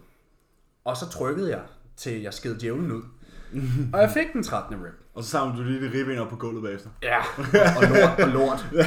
øh, øh, men, men det, man kan, og det, det er noget, man kan træne sig til, fordi dit, dit sind vil give, og dit, din, din mental, din hjerne vil give op før musklerne. Mm. Fordi kroppen siger, stop, det her det er hårdt, hvad fanden laver du? Ja, det er ubehageligt. Ja, stop det her, det er ikke. Og det er jo netop det, progressive overload er. Ja, det er jo fordi, at jeg kiggede i logbogen, fordi havde jeg ikke brugt en logbog, så var jeg nok stoppet på rep 11 eller 12, afhængig af, hvor mange reps jeg Eller lige... 10, hvis noget er rigtig facing, ikke? Jo, så er man svans. Ja. Altså, men, øh, men, men film jer selv. Hvis I filmer et sæt, og I kan se, at jeres sidste rep ikke er væsentligt langsommere, Men den bare føles hård. men den føles hård, men, Ja. ja. men I skal kigge på hastighed, kigge på form og hastighed. Mm. Bare speed kalder man det, for eksempel hvis du laver en squat. Hvis du kigger på den hastighed, din første rep kommer op med, mm. den sidste rep skal altså være langsom. Den Ja. må gerne gå i stå på midten, Ja, ja, og præcis. så bare Bare den ikke bevæger sig nedad. slange sig op. Ja, ja. Bar speed skal altså reduceres rigtig, rigtig, rigtig meget. Ja. Før. Altså det skal være sådan, du kigger på videoen og tænker, hvis jeg var gået efter en til, så var det gået galt. Ja, præcis. Og det er jo det, det, er jo det der er det sjove, ikke? Jo, det er jo derfor, træning er sjovt. Ja. Jeg, altså, og jeg, jeg laver jo, hvis nogen følger mig på Instagram, har I set en opsætning, jeg har på den benpres dernede. Det ligner jo, jeg, Det er begyndt at være latterligt det nu, ligner jo, at jeg er tonse stærk. Jeg har selvfølgelig også stærke ben, men det er også fordi, der ikke er plads til mere end 9 skiver per side på den benpres. Ja. Øhm, for der er jo ja, ni plader på side, dobbeltbåden elastik på hver side, en kæde ud over, to 48 kg håndvægte ovenpå og en vægtstang. Øhm, og jeg ved, fordi der er kun to safety racks på, mm. mine ben er lange nok til at nå den, øh, den øverste. Det er der, jeg tager den ud af racken på. Mm. Men den nederste er for langt nede, til jeg kan komme derned. Så det vil sige, hvis jeg ikke kan få den helt op, så kan jeg ikke få den op. Altså hvis jeg dør i midten af ribben, så har jeg et problem. Altså, ja. Og så vil jeg være fucked. Altså så vil jeg dø. Altså der vil ske en skade. Du vil få dine knæ ned i ribbenene. ja, så derfor så, så beder jeg altid en om at stå der. Så du skal ikke røre vægten. Du skal kun røre den, hvis jeg råber spot. Og Ja. det er fordi, jeg ved, at så kan jeg mærke, at den går nedad. Ja. Altså hvis jeg presser op, og den går i stå, og den så kommer ned igen, så siger jeg spot. Det er kun sket meget, meget få gange. Men, Men lytterspørgsmål.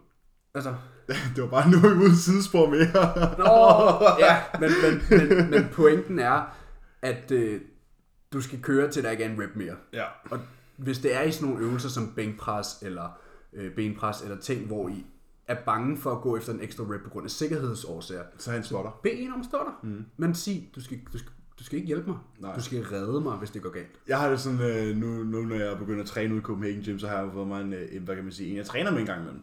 Og, og det er sådan der, han træner på samme måde som vi gør. Ja. Øhm, Simon, ikke? jo, Simon Tuk her. Øh, og han øh, og vi sådan der, Det, vist- det gode er, fordi den eneste, jeg nogensinde har troet, stolet på, kunne spotte mig før. Han sidder over for mig lige nu. Ja. Nu har jeg altså en til, jeg stoler på til at spotte mig. Fordi han træner på samme måde, som vi gør, og han er en meget stor Jordan-fan og alle de her ting. Og han ved godt, at han skal ikke øh, røre væk, medmindre at du Nej, er dø. præcis. Og det er også sådan nogle gange, men jeg har det sådan, nogle gange, sådan, at hvis folk er lige ved at røre min stang, når jeg presser for eksempel, ikke? så kommer han bare, Don't "Det- touch it." Det er min! Sådan at, det er min! Du rører den ikke. Du rører den ikke! Og så bagefter, så kigger man på sin spotter, får øjenkontakt, nikker lige kort, og så ved de godt, okay, så er det nu. Og det er det der med, du, når, hvis du skal have en spotter, når du for eksempel presser, det er mest på pres, der er det lidt nemmere at korrigere sådan nogle ting. Ja. Så er det rigtig, rigtig vigtigt, at du fortæller din spotter inden, Hvad har du brug det her det er det, vi gør. Sådan her gør vi tingene. Og jeg, jeg, især i den situation, jeg er i lige nu, jeg har ikke restitutionspenge til at kunne restituere fra forced reps. Det vil Nej. sige reps, som jeg ikke selv havde kunne gennemføre. Præcis. Men en situation, for eksempel, for, som for eksempel benpressen, hvor jeg ikke kan redde mit eget skin, Der bliver du nødt til. der bliver jeg nødt til at sige til en, du skal lige stå her. Mm. Øhm, du skal ikke røre vægten, medmindre jeg beder om det. Og så er det ikke fordi, at han hjælper mig med 2-3 reps efter Nej, den. nej, præcis. Øh, det, den bliver ikke taget til ekstra failure, vil man sige. Den bliver ikke taget til, hvad, hed, hvad kalder man det? Minus reps and reserve. Ja, minus reps and reserve. Øh, Pass failure. Pass failure, ja, hedder det. Det bliver, det bliver taget til, hvad jeg kan selv. Ja. Og så er det jo, at man bruger logbogen til at sige, det skal jeg bare slå næste gang. Ja. Du er i en situation lige nu, hvor der er rigtig meget mad. mig, mig og Simon laver force reps. I laver så for eksempel en force rep. Ja, der er en. Så Emil får for eksempel 8 reps selv på hack squatten, og så får han en halv eller en tre kvart rep selv, Ja. og så rører Simon den lige til sidst. Og så Ja. skriver Emil i sin logbog 8, 8 plus en. plus 1. Ja. Fordi den plus 1, det var så en rep, han ikke fik selv. 100%. Ja. Og så er målet for Emil jo næste gang, fordi hvis han fik den halvvejs op, så er det i princippet en halv rep, mm. som du skal have selv næste gang. Præcis. Og det er en måde at gøre det på, men det skal man jo øh, tage i overvejelse med sin restitutionspunkt. Og det er igen bare at bruge logbogen. Hvis du begynder at bruge force reps, gør det hver gang. Mm, præcis. Og force reps, der er et eller andet over det. ikke? De er hårde. Ja, de er... Det er sådan nogle, hvor det er sådan her, den muskel, man bruger, bliver bare følelsesløs. Men de tager ekstra på restitutionspunkt. Ja.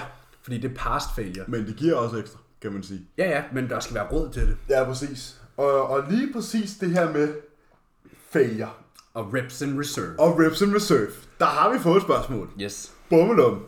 Det er Sebastian Juncker, der spørger, hvordan implementerer man, hvordan implementerer man RIR i sin træning, og den, der ikke ved det, Reps in reserve. reps in reserve. Reps, Øh, repetitioner i reserve. ja, hvordan implementerer man RIR? Det gør man ikke. Ifølge os, så øh, har reps in reserve ikke en plads i træning. Ikke hvis målet er at få så meget muskelmasse som muligt, nej. Nej, det er... Jeg vil sige, det eneste tidspunkt, jeg vil sige, reps in reserve var en god ting. Opvarmningssæt. Ja, obviously. det er, hvis du er helt ny til styrketræning. Hvis Ja. du er Christoffer på 15 år, der skal ned og lære at Der træne. var han igen. Præcis. Jeg har ikke set ham i derfor, 10 jeg episoder. Vi har ikke set ham i 10 bruger- Og vi snakkede lidt om det sidst. Ja, det er rigtigt. Men øh, han får et comeback. Nu Ja. begynder vi at bruge ham lidt igen. Ja. Fordi hvis du er helt ny til at træne, så er det meget vigtigere, at du lærer At træne. øvelsen først. Du lærer at træne. Ja. Du lærer en squat. Du lærer en dødløft. Mm. Når du har lært det, så er det vigtigt at lære intensitet Ja. og at gå til failure. Først lærer du teknikken, så lærer du intensiteten. Ja. Du skal, du skal lære at køre bil, før du trykker på speederen, ikke? Præcis. Du skal lige Lær lære at før du går, ikke? Ja, præcis. Øhm, Og man men, kan sige- men, men, vi dykker lige lidt ned i. Ja, lad os lige gøre det lidt nørdet. Øhm, fordi hvis vi ser på det her med Reps and Reserve, og nu hører jeg også podcast fra folk, der kører med Reps and Reserve, det er Mike Israel, det er Pascal Floor, det er Steve Hall. Fucking kloge fyre. Øh, Kasim Hansen og alle de her gutter, der ved rigtig meget om de her ting. Um, og hvis man kigger på det, så ved vi ud fra studier, at, og vi er, det her det er ikke et podcast, hvor vi linker studierne i beskrivelsen, fordi at, det gider vi ikke. Ej, det bliver simpelthen det- for det- teknisk. det bliver vi må stole på, at vi har, Ja. at vi har set de her ting, eller Lig, hørt de her ting. ligesom vi heller ikke cutter i podcasten, og vi sidder og bøvser, og vi sidder og åbner sodavand og sådan noget, så er tingene bare raw. Ja, det eneste tidspunkt, vi cutter den på, det er, når vi går ud og tisse, fordi ellers ville der bare være sådan et minut stillhed. Ja, eller to. Ja, vi skal tisse begge to, der er kun et toilet. ja, præcis. Og lige vaske hænder, ikke? Ja, dårlig lejlighed, jeg har her, mand. Kun Ja. ja. et toilet. Nej, hvad hedder det? Reps and Reserve. Hvis vi kigger på det rent, øh, hvad hedder det, rent med litteraturen, Ja. rent teknisk, rent teoretisk, så er fem, de fem reps fra 5 reps in reserve til 0 reps in reserve, Altså, hvor du rammer failure. ja, fra minus 5 til fa- eller fra plus 5 til failure, Ja. er de mest givende reps i forhold til at sende det her adaptive responssignal, som gør, at din muskel vokser. De er jo selvfølgelig potentielt og progressivt mere og mere ansvarlige for at sende et større og større signal om hypotrofi fra 5 til 4 til 3 til 2 til 1 til 0. Den oversætter jeg lige til dansk, for okay. Det, det gik lidt hurtigt for. Hvis du kan squat 100 kilo 10 gange, Ja. og den 10. rep, det er en grinder, den er, den er rigtig hård, og hvis du går ned igen, så kan du ikke komme op. Ja. Det er 0 reps in reserve. Hvis du var stoppet på 9, så havde du 1 rep in reserve. Hvis du var stoppet på 8, havde du 2 reps in reserve, osv. Studier viser, Og blev jeg lidt for nørdet før. nej, men det gik bare hurtigt, så Nå. jeg tænker, bare lige for at recap det, Okay, super. at fra 5 reps og op efter, kommer du tættere og tættere på at sende et Større øh, signal. adaptivt signal. Ja. Og jo længere op du, du, du træder af den stige, jo større et signal vil du sende. Ja, større, jo større procentvis signal sender du til Ja. musklen. Ja. Så hvis du var stoppet på 4 reps, mm. så har du slet ikke sendt et signal om en adaption. Nej. Fordi du har slet ikke udfordret. Du sender en lille bit en, fordi de fem er effektive. Men det er også det, det, er det der, man snakker om. Ja, om det, hvis du oppe på 4, var der jo så 6 Nå, undskyld, jeg troede, det var Ja. fire reps in reserve. Nej, det er det her, vi snakker om, som er sådan, øh, hvad kan man sige, det der hedder de effektive reps. Ja. Og jeg synes, hvis man rigtig gerne vil lære rigtig meget om det her, så skal man gå ind og høre, hvad hedder det, Revive Strongest podcast med Jordan Peters. Fordi de har lavet en halvanden times podcast om The Effective Reps. Ja, og Jordan Peters har jo øh, langt størstedelen af sit liv trænet til failure. Mm-hmm. Øh, og han havde en periode her i... Øh, Foråret. Tror jeg, det var. Ja. vi får det nu. Altså Nå, så er det efteråret. Så var det efter. Det var ja, for et er halvt år siden. Ja, det Ja. var sidste år. Der havde han en periode, hvor han, øh, fordi han er jo også ligesom nu nået, øh, hvis nogen kender Jordan, vi har snakket meget om, han er meget, meget, meget, meget stor. Mm. Altså han har nærmest nået grænsen for, hvor meget muskelhals han kan putte på. Ja. Og nu har han kørt med det her med at træne til failure rigtig længe, og så er det jo naturligt, at man prøver nye ting. Og det er jo en af grundene til, at vi stoler så meget på Jordan, er fordi han prøver ting på sig selv, Ja, og så giver han feedback på dem. præcis. Og han skiftede til at træne reps and reserve, Ja. og kørte efter sådan, et, øh, sådan noget mesocycles og det, det ene og det andet, sådan noget periodisering. Og det Jordan kunne konkludere på det, for det første, så nød han ikke sin træning så meget. Det kan jeg godt forstå. Hvis du er vant til at træne til failure, så er det ikke sjovt. Det er ikke sjovt at efterlade fire tanken en hel uge Nej. på Øhm, alting. Ja, det var sådan noget med, at de kørte en uge med 4 reps in reserve, en uge med 3 reps. Og for at kunne måle reps in reserve, skal du også vide, hvor dit failure point er. Ja. Øh, du skal kende dig selv rigtig godt. Men det er jo så også noget, man lærer, når man gør det på den måde, ikke? Øh, ja, ja, hvis, hvis du aldrig går til failure ofte, så ved du ikke, hvor failure er. Nej, men man er nødt til at køre det failure Fordi jeg gang. tror, at øh, 90% af dem, der træner i Fitness World, der mener, de træner til failure, de har minimum 3 in reserve. Ja. Øhm, men Jordans konklusion på det var, og han har jo taget det her meget seriøst, han er jo sådan en, der er altså to the milligram med alting. Han gør alting rigtigt. Ja. Han kørte de her, øh, han kørte det i hvert fald i lang tid nok til at kunne Ja, give en to tilbagemelding måneder to tre måneder. måneder Ja, to, tre måneder. Ja. Og det han kunne konkludere fra det var, han var blevet meget svagere. Han mm. kunne slet ikke løfte de samme vægte mere. Nej. Og hvis vi kigger på de øh, fakta, vi lige ud før, med hvor tættere du er, jo større et signal sender du, så er det jo klart, fordi hvis han har trænet til failure hele sit liv, så har han været vant til at sende det største signal overhovedet muligt om en adaption. Og når han så lige pludselig efterlader reps i tanken, så bliver han jo sværere, fordi kroppen ikke har brug for den styrke mere. Der bliver ikke sendt det Præcis, signal om den er styrke. præcis. Og hvad er det? At, hvordan er det styrke og muskelmasse hænger sammen? Det hænger sådan sammen, at du bliver ikke stærk. Wow. Du bliver ikke stærkere, fordi du bliver større, men du bliver større, fordi du bliver stærkere. Yes. Din styrke er Et en biprodukt. afspejling af, af... Din muskelmasse er et biprodukt af din styrkeprogression. Ja, ja, men, men Nå. altså, hvis du er blevet stærkere, så er du blevet større. Ja. Hvis du er blevet svagere, så har du mistet muskelmasse. Ja. Højst sandsynligt i hvert fald. Ja. Og en, der har trænet failure hele sit liv, og så gik til at træne øh, reps and reserve, og det er altså, det var lavet af, Pascal Floor. ja, så det er en af verdens Det er dygtigste reps and Det er- reserve det er i trænere, orden, ikke? ja.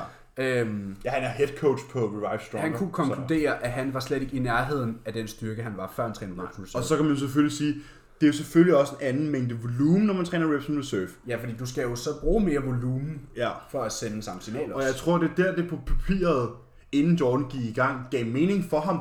For han var sådan, at nu kan han akkumulere mere volumen hen over en session. Ja. Fordi så vil du for eksempel have, når du ikke... Så det, det problemet er, ikke problemet, men den lille hage, der er ved failure-træning, det er, at du taxer dit, øh, hvad hedder det, centralnervesystem så meget, Meget, ja. at du kan ikke performe 15 sæt. Nej. Men det kan man jo lige pludselig, hvis du laver reps and reserve. Så på papiret kunne Jordan jo godt se, at det ville give ham mere volumen hen over en session ved at have 20 sæt i stedet for 8 eller 10. Ja. Men det ville så være ved reps and reserve. Det vil sige, at han ville misse den der 2, 3 og 1 og 0 effektive reps, og derfor kunne sende et mindre signal det ville så gøre, at han faktisk blev sværere, og han så faktisk skulle løfte mindre vægt, end han var vant til i flere sæt af gangen. Ja. Og det var, måtte vi konkludere øh, fra en, der ved mere end os, at det var ingen succes. Ja. Så for at svare på signalet, eller ikke på signalet, Spørgsmålet. spørgsmålet så er vi ikke fans af Reps and Reserve. Nå. Jeg kan godt se, at det på papiret giver meget god mening, men anekdoterne, walking case studies, Ja, det virker ikke lige så godt, som det ser ud. men jeg synes også, at, altså, at ja, på papir kan det give mening, men når du så også sammenligner med de studier, der viser, at muskelmasse er et biprodukt af styrke, mm. så giver det jo mening, at hvis du løfter en vægt Ja. for flere reps, og du bliver stærkere, så vil du også have mere muskelmasse. Præcis. Hvis du kan squat 100 kilo for 10, men du kun gør det syv gange, mm. Så vil du bygge mere muskelmasse af at squat den for 10. Ja. Det synes jeg giver perfekt mening. Ja, præcis, præcis. Jeg, der, jeg laver ikke reps reserve. Jeg har ikke nogen, jeg programmerer ikke nogen reps reserve til klienter. Jeg ved ikke, om de laver Det kan være, de sker. det kan være, at de efterlader nogen i tanken. Så skal de have et rap over nallerne. Ja. Fordi øh, jeg har skrevet i alle træningsprogrammer, alle sæt tages til failure. Jeg, har, jeg tror, jeg har en 60, 3 af 4 siders ark introduktion til Præcis. et træningsprogram, Præcis. hvor det er sådan her, Hvordan hvor skal jeg- du varme op? Hvordan fører du logbog? Så Ja, videre. intensitet og intensifiers og alting er beskrevet. Så det er sådan, jeg får aldrig nogen spørgsmål til, hvad betyder det her? Fordi Nej. det er bare sat og skrevet, så man kan forstå det. ja, præcis. Um, det var så det spørgsmål. Så har vi faktisk lige et, der også var, det var Nicoline Alstrup. Ja. Um, hun spørger, har I aldrig dage, hvor I bare ikke magter? Det tror jeg hænger sammen med, men ikke har nok hviledag. Det hænger nok sammen med, at du ikke har nok hviledag, og så hænger det nok mere sammen med, at du måske tror, at du skal være motiveret. Der er forskel på at være motiveret og disciplineret. Ja, Men jeg vil sige, jeg har aldrig dage, hvor jeg ikke magter. nej, I hvert fald ikke min træning. nej, præcis. Det kan være, at jeg er super træt og var faldet i søvn på sofaen, øhm, og så vågner og mangler et måltid. Og man lige tænker, nej, det er lidt øv, jeg skal stå og lave det nu. Mm. Men der er det disciplin, der vil sige, men der er, selvfølgelig spiser jeg det, no, no doubt. Ja, Ud det og er lave jo- kylling. Det er øvrigt, jeg gøre det her nu, men det får mig tættere på mit mål. Ja, ja, ja. Og Det er sætningen, den kommer altid bagefter, men det får mig tættere på mit mål. ja. Og, den, og den, den, den virker sjovt nok hver gang. Men, men jeg har ikke dage, hvor jeg ikke magter min træning. Det tror jeg også fordi jeg vælger at lægge min træning på det tidspunkt af dagen, jeg gør. Mm. Lige meget hvilken døgnrytme jeg vil have, så vil jeg altid vælge at træne, når jeg står op. Ja, Som det første på dagen. Og Det vil jeg så ikke. Hvis jeg, hvis jeg fik... Øhm, nu arbejder jeg jo så fra kl. 14 til kl. 22. Øhm, så jeg træner jo før arbejde. Det er ikke engang en mulighed at træne efter arbejde, på grund af det er Ja. så sent. Ikke? Fordi ja. før er jeg nede i centret og varmet op, så kl. 11. Ja. Øhm, og det lukker kl. 12. Det kan jeg ikke nå. Øhm, jeg har også haft øh, tidligere arbejde før, øh, hvor jeg for eksempel mødte øh, om morgenen og om formiddagen. Så rykker jeg bare min døgnrytme, går tidligere i seng, så tidligere op. Fordi hvis jeg skulle træne efter arbejde, så kan jeg have nået at falde på cyklen. Har jeg haft en dårlig dag. Kom op og skændes med kæresten. Whatever. Du kan have haft så mange ting, der gør, at du er træt, og det er jo senere på dagen. Hvorimod, hvis jeg, gør min, hvis jeg tager min træning som det første på dagen, så er der ikke noget, der kan stå i vejen for den. Det er det første, der sker. Jeg kan ikke have noget at have en dårlig dag. Og det er jo, jeg synes jo også, at træning er mit højdepunkt på dagen. Så jeg tager det bedste først. ja. Man kan sige, man kan jo så godt nå at have en dårlig dag, hvis man ikke så ikke tæver logbogen. Ja, ja, men jeg havde så ikke en dårlig dag før min træning. Nej, nej, præcis, præcis. Altså, så, så jeg, har aldrig, jeg, oplever, jeg oplever aldrig ikke at magte min træning. Nej. Og faktisk de få gange, jeg så har trænet efter arbejde, for eksempel haft øh, fri klokken 8, det har jo så øh, ikke været i øh, prep, det har så været i off-season, Ja. og det er meget få gange, det sker. Men så har jeg faktisk gået hele dagen og glædet mig til at skulle ud og træne. Præcis. Jeg har det også sådan, nu går jeg jo i skole øh, fra 8 til 16, og jeg har mange, jeg har klassekammerater og sådan noget, og, og det er sådan, der når klokken den bliver 4, så er jeg faktisk, åh man, jeg skal bare hjem og krasse nu, og det ene og det andet. Og jeg er bare sådan, wow, Ja. let's go! Nu skal vi ned og træne. så er det bare sådan, "Nå, hvad, hvad skal du? Hvad fuck mener du? Jeg skal, skal skal ned du og bare ned og træne? Jamen, du har været i skole i 8 timer, og jeg kan huske, at jeg før har haft folk, der har spurgt sådan, som ikke forstår det her på samme måde. De har været sådan, jeg forstår ikke, at du magter. Og var sådan, hvad, laver du sjov? Jeg glæder mig. Jeg har siddet, jeg har siddet sådan, at hvis man skal ud af hack squat, og man skal ned og dødløft, nogle af de der vigtige bevægelser, som bare sidder hele dagen og bare var sådan, åh ja, åh ja, senere, ja. senere, og senere. jeg sidder bare og tripper over det og sådan, Men det er også, jeg har oplevet rigtig mange gange, at folk har sagt til mig sådan, jeg vil ønske, jeg havde det som dig, og jeg glæder mig til min træning, fordi jeg magter ikke at tage det op, men når jeg så er det, er det okay. ja, Ja, men lad os lige vende den og sige, at det ikke var fitness. Og lad os sige, at øh, du valgte at gå til håndbold. Vil du gå til håndbold, hvis du havde det sådan, at du ville virkelig ikke afsted, men når du var der, var det okay? så vil Nej. du nok ikke betale kontingent og spille håndbold. Og det var også det, Men det, om. men det er som om folk sådan tvinger sig til det med fitness. Det er som Ja. om, det er sådan en must do. Det var det, vi snakkede om for en halv time siden, ikke? Det der med motivation og... og Ja, det ja, der men, med men ligesom at- der at har det sådan hvis du har det sådan, så er det bare ikke det rigtige for dig. Nej, præcis. Det er også det, vi snakker om det der med, hvis du ikke, hvis du ikke er internt motiveret nok til at gøre tingene, så er det nok bare ikke rigtigt for dig. Men der er igen, der er forskel på motivation og disciplin ja. og passion. Jo, men hvis du ikke er motiveret, det disciplinerer dig selv. Jo, men du kan være motiveret og disciplineret. Du kan godt være motiveret for at træne. Du kan godt have disciplin til at gøre det. Det er ikke ens betydende med, at du elsker det. Passion Nej, nej, nej, betyder, enig, at du enig, elsker enig. ting. Så disciplin, motivation og passion. Ja. Det er den knivsfarlige cocktail. Passion er den vigtigste. Ja, Dernæst disciplin, fordi Ja. det sørger for, at du stadig får tingene gjort. ja. Og så kommer motivation. Ja. Fordi i prep, der kan man godt nå et punkt, hvor at, øh, du er så ødelagt, at, at øh, der kan du godt nå et punkt, hvor du er så træt og ødelagt, at selvom du elsker det, så kan det godt være lidt nederen. Ja. Og der er det disciplin tager over. Og It så has vil to be done. ja, præcis. Og der er det disciplinen tager over. Og så havde du et, øh, et spørgsmål. Jeg har et spørgsmål fra Sepp Holm. Sebastian Holm, går ud fra, han hedder. Øh, han skriver... Hej igen. Øh, har et spørgsmål til podcasten. Gør I noget i periodisering? Altså sådan øh, del træning op i perioder. Øh, eller fører I kun i situationstegn logbog og sørger for øget volumen? Jeg ser en del køre styrkefaser med mere intensitet, men så falder volumen jo, Ja. spørgsmålstegn. Og her tror jeg, at volumen er ment som i antal sæt. Ja. Hvor vi jo måler volumen i sæt gange reps. Reps gange vægt, ikke? Jo, reps gange, wow, wow. Ja, Sæt gange reps gange vægt. ja, Ja, præcis. fordi det er volumen for den, hvad kan man sige, workout, man ligesom har haft. Og Ja. det er jo den, der skal være højere end sidste gang. Ja, præcis. Jamen, jeg tror ikke, vi, jeg måler ikke noget periodisering. Jeg periodiserer ikke noget, fordi man kan jo sige, Det vi periodiserer er jo kun, at vi har de her deloads ind imellem. ja, men det planlægger man Men- jo ikke engang. Nej, nej, præcis. Men der, er- vi har ingen planlagte sådan, faser. Det vil sige, i løbet af et år kan man godt, øh, men det er igen ikke periodisering, vil jeg kalde det. Det er så mere, for eksempel lad os sige, du har kørt med, man kører jo altid forskellige rep ranges. Ja. Men lad os sige, du har kørt øh, 6 til 9, og så har du kørt 10 til 12. Mm. Det har du gjort i et år. Men så kan det godt være, at man i en periode kørte 12 til 15, 15 til 20, Mm. øhm, og kører nogle forskellige rep ranges på de samme øvelser. Ja.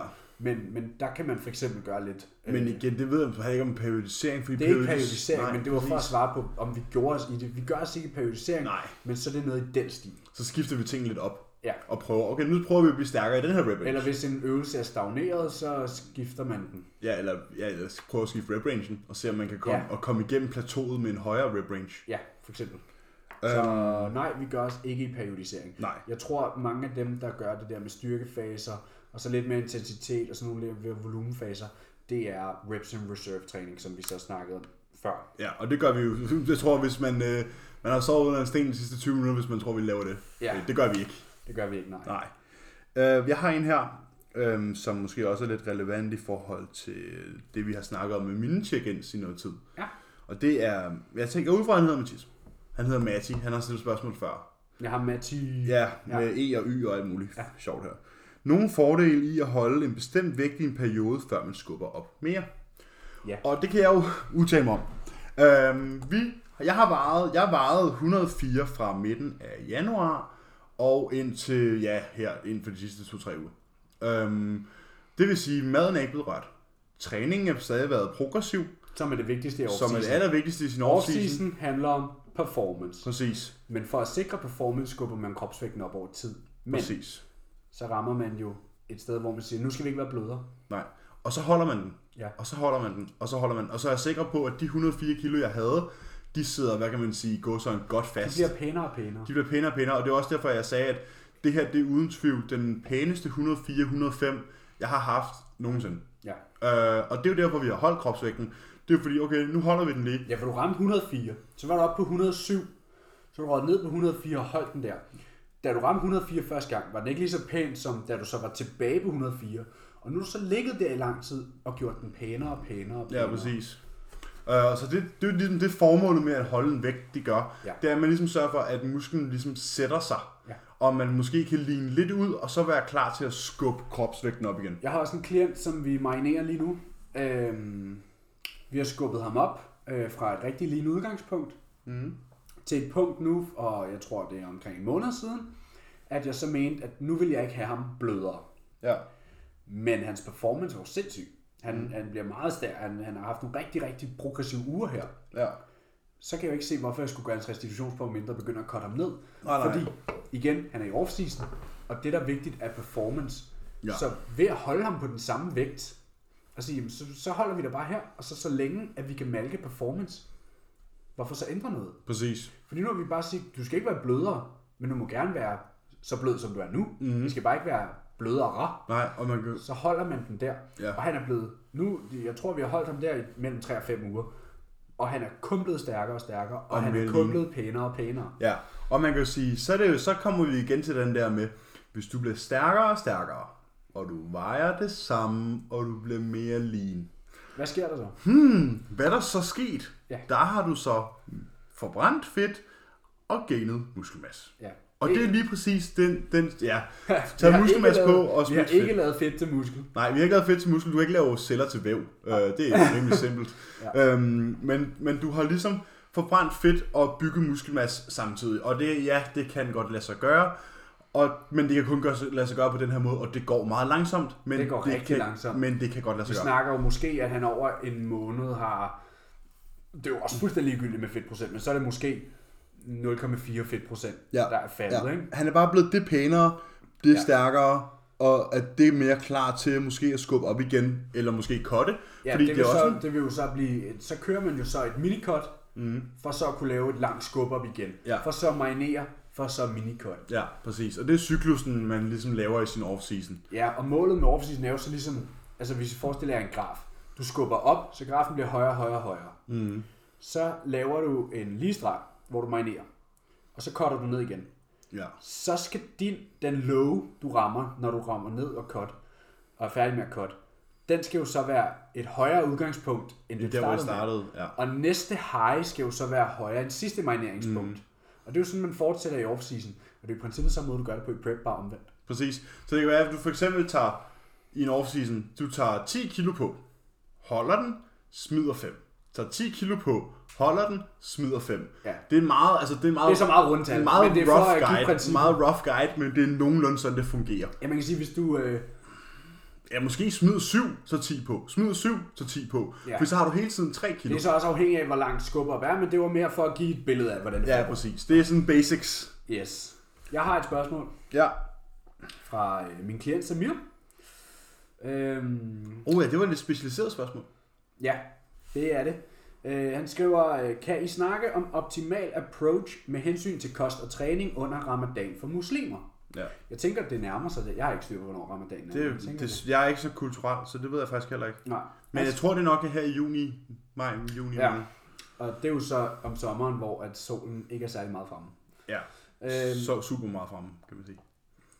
Nå, ja, ja. ja så det, de må jo spise, når, de må ikke spise og drikke, når solen er oppe. Præcis. Så det er lang tid. Ja. Ja, han skriver, man går fra cirka halv fem om morgenen til klokken 9 om aftenen. Og jeg kunne så forestille mig, at hvis solen skal gå ned, så snakker vi nok 10 Ja, men jeg tror, der er sådan en, der er sådan en general guideline. Nå, det kan godt være. Det er Øhm. også lige meget. Han skriver. Det her har nok mere styr på det, end jeg har. Ja. For han er muslim. Man går jo fra cirka halv fem om morgenen til klokken 9 om aftenen, uden mad og drikke. Så hvad er det mest optimale at gøre med hensyn til kost og træning under den måned? Det hurtige svar er, der er ikke nogen optimal måde at gøre det på. Det er er- super, super optimalt. Det er suboptimals. Det, det er mm, 16,5 time uden vand. Ja. Så du kommer til at være dehydreret af helvedes til, mens det er sommer, det er varmt, du sveder mere, Og du får ikke noget at spise. og du får heller ikke noget at spise. Nej. Jeg tror, hvis du har, så du har et tidsspænd, der hedder Du har 8 timer, cirka. du 7,5. har 7,5 time Ja. til at Til at spise, spise spise i. Jeg vil starte med at drikke en, rig- en stor mængde vand. Ja. Jeg vil blive hydreret først. Jeg vil drikke og æde i 7,5 timer streg, tror jeg. Ja, men hvis vi skulle snakke optimalt, Ja. så tror jeg, det jeg ville gøre, det var først at blive hydreret, fordi det er vigtigst. For at Mm. din fordøjelse overhovedet kan fungere, skal du også have vand til stede. Vand Ja. er vigtigere for overlevelse Inden mad. end mad, ja. Du kan gå meget længere uden mad, end du kan uden vand. Så jeg vil starte med at drikke vand. Måske afhængig af størrelse, 2 liter. Det vil også mætte lidt. Men det vil også komme hurtigt igennem, fordi din krop trænger virkelig til det. Ja. Så kan man jo sige, så kan du bruge den tid på for eksempel at lave det mad, du vil spise. Mm. Og så sørge for, hvis du har et tidspunkt på 7,5 timer, vil du måske spise to måltider. To store måltider. To eller tre måltider, ikke? Ja. Det er afhængigt af, hvad man er til. Og, altså, Ja. hvis man vil spise efter plan, så handler det jo bare om at flette sin makro ind på den tid. Ja, ja, præcis. Øhm, Så og må det jeg tænker håbe- jeg, han gør, Så må jeg ikke håbe, han er i off-season på det tidspunkt. det er han. Det er han så. Øh, Det er han. Han er så ikke manden med den højeste forbrænding. Det er jo så heldigt for ham. I Ja, den ja. periode, kan man sige. Han har det lidt stramt nu, for han er fire uger ude fra Newcomers. ja. Øhm, men ja, det, det tror jeg vil være mit take on det. Sørg for at få masser af vand, masser af salt. ja. Sørg for, at kroppens, hvad kan man sige, vitale funktioner er oppe at køre. Ja. Og er sådan, hvad kan man sige, gødet. Ja, så hvis du Og er på plan, så er det jo bare at spise. Ja. Hvis du ikke er på plan, så fuck Og, og som du også selv sagde, så er det jo bare at tage sit uh, daglige indtag, og så køre det ind på de 7,5 timer. Ja, hvis du kan dele det op i to-tre måltider. Ja, og så kan man måske med fordel enten træne lige før ramadanen eller lige efter. Så du kan bruge det enten som post-workout eller pre-workout nutrition. Ja, jeg vil gøre det som... Jeg vil gøre det før jeg spiste. Jeg vil træne Ja, før jeg post. spiste. Ja. Ja, fordi Så du vi kan ved, feed. at post er bedre. ja, så du kan feed. Fordi musklen. der har vi jo Ja. stimuleret enzymerne. Præcis, GLT-4-enzymet. Yep.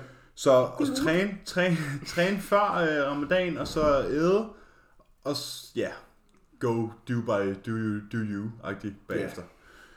Hvis du laver cardio, vil jeg nok ikke lave cardio i dehydreret tilstand. Nej, det er nok en dårlig idé. Jeg vil Ja. heller ikke træne i det hydrattilstand, faktisk. Det kan godt være, at det er faktisk bedre at træne om morgenen, efter spisevinduet. Fordi ellers er du dehydreret. Altså hvis de må gøre det fra klokken 9 af, så må man sige, du kunne... Så, så kunne misser du faktisk- spisetid. Så ja, så kan man have en intra. Ja. Det er, der er jo ikke noget af det her, der er optimalt. Nej. Nu diskuterer vi Ja, muligheder. præcis, præcis. Så når lige så snart det minut slår, du må, bælger du en masse vand. Ja. Der kan du, øh, du, det kan jo også være vand, og så i det have et flydende måltid. Ja, carbs. Ja, eller bare et flydende måltid. Altså Ja. ja. at vente en time at tage noget træne. Det, du kan lave en havgrønshake. Øhm, eller et let måltid med en masse vand. Det kan Mm. du også sagtens. Og så tage noget at træne, og så gå hjem og feast. Mm. Ja, man skal finde det, der altså, ligesom virker bedst for en selv. Ja, det tror jeg også. Uh, det er jo ikke, noget, det er jo ikke en situation, vi to kommer til at stå i. Men igen, hvis du så er vågen hele natten, for så at skulle tage noget at træne om morgenen. Ja, men Det er bare super optimalt. Ja, det er, ikke, det er super optimalt. Uh, hvad hedder det? øhm, Jeg har et spørgsmål fra en fyr her, der spørger, har I atleter, som skal op til newcomers her i april? Det har jeg så lige svaret på. Du har et par stykker. Pro Nordic og newcomers. Ja, newcomers har jeg, altså den officielle newcomers i Herning, har jeg en atlet. Ja, det er Samir. Samir skal op i mens fysik junior 18-20 Ja. år. Og så har jeg to atleter til øh, øh, Ringsted ugen mm. efter. Der har jeg Ida Søjborg, der skal op. Vi regner med, vi er ikke besluttet endnu, men vi regner med, at det bliver newcomers. Altså Ringsted holder også sådan en newcomers. Ja, Ja. ja. fredag i bikini.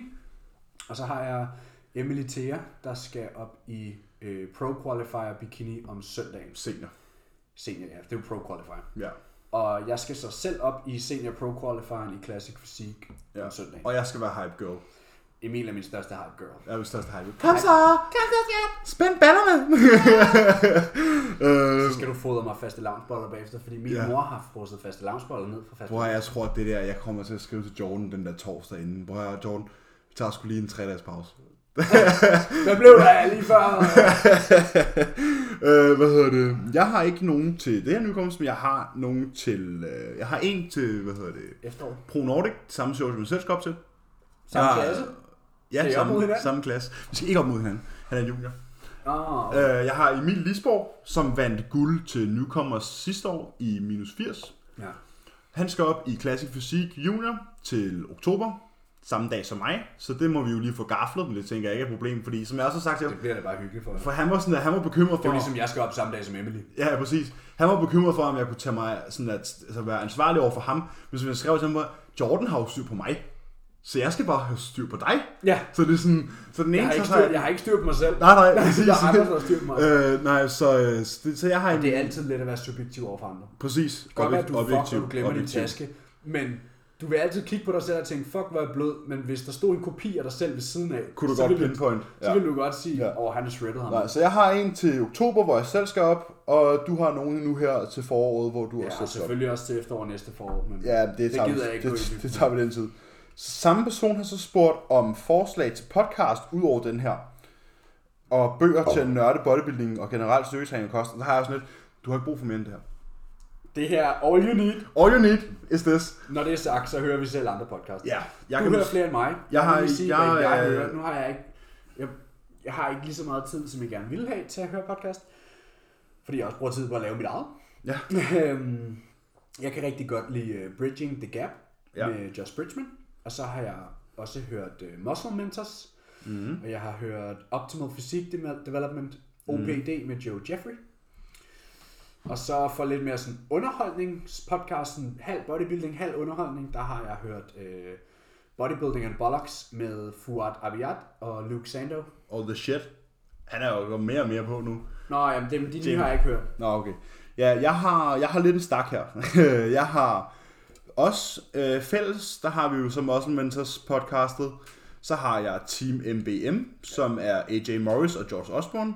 Så har jeg Bridging the Gap med Josh Bridgman. Dem havde jeg også. Åh oh, ja, ja, undskyld.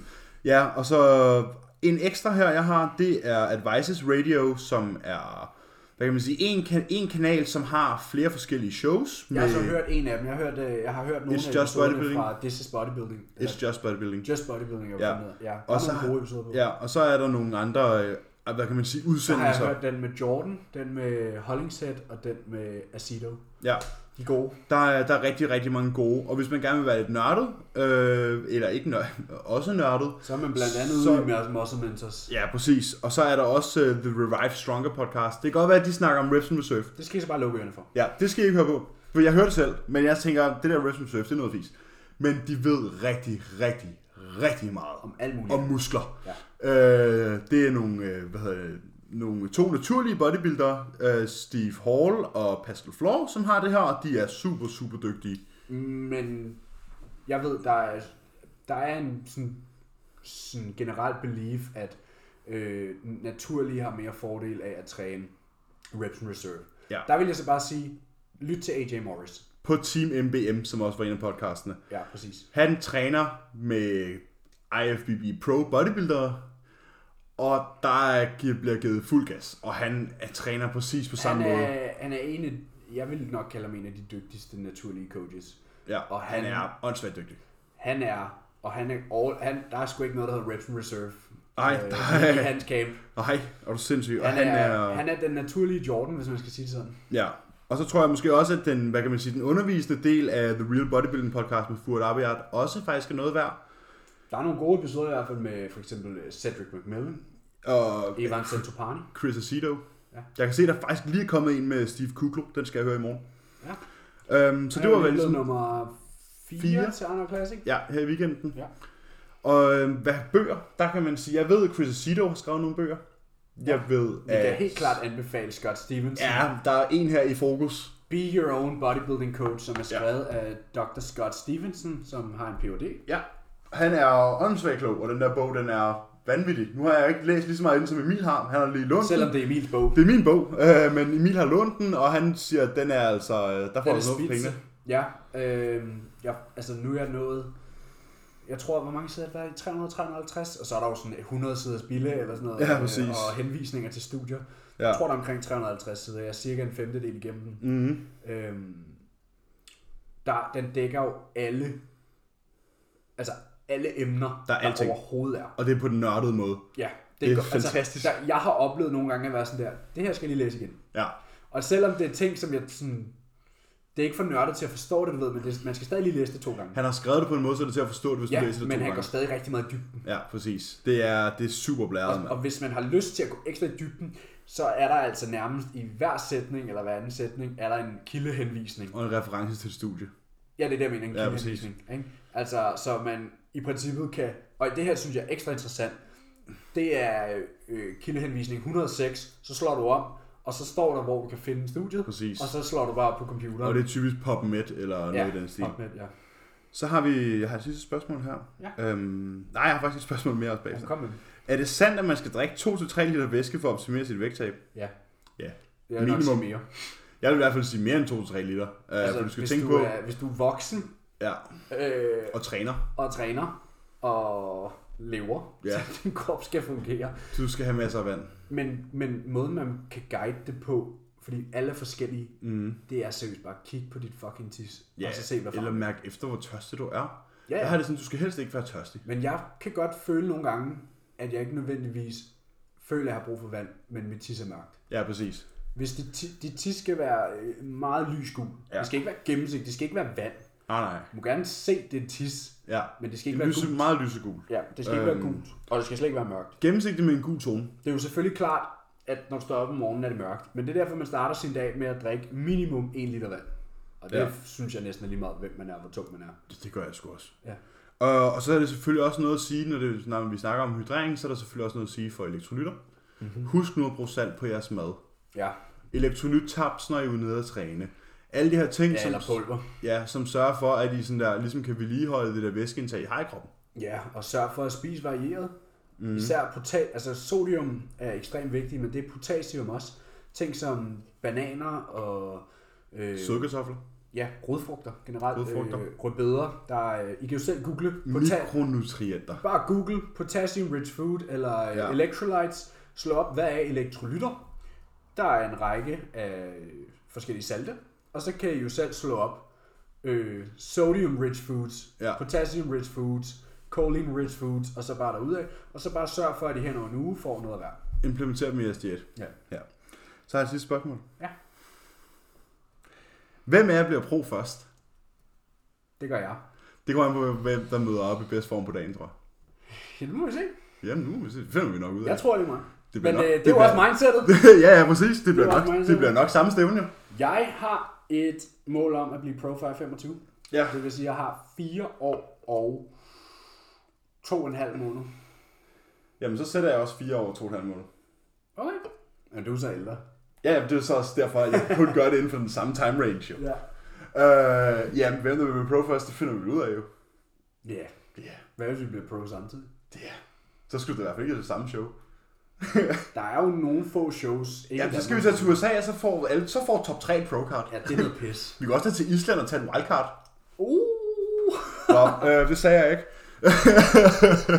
men, øh, men ja, hvem der bliver pro først, det finder vi ud af jo. Det, Altså, der, der er det, mange det fede faktorer. den her sport er, lige meget hvor gode bodies man er, Ja, selvfølgelig går det, kommer det her an på, at man er i samme klasse.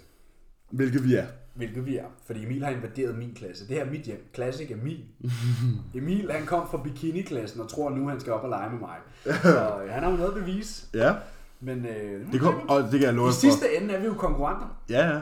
Men, men man, man kan jo sige, man er jo kun konkurrenter i de 10 sekunder, man står og glor på hinanden backstage. Ved du hvad, der kunne være fucking fedt? Ved du hvad, der kunne være fucking fedt? Jeg kom med det. Jeg tror, jeg godt ved det, men nu får du bare lov til at sige det. Afhængigt af, hvor godt det går til mit show, Ja. Bestemmer vi jo, hvornår jeg skal op igen. Mm. Øh, om vi skal op til... Øh...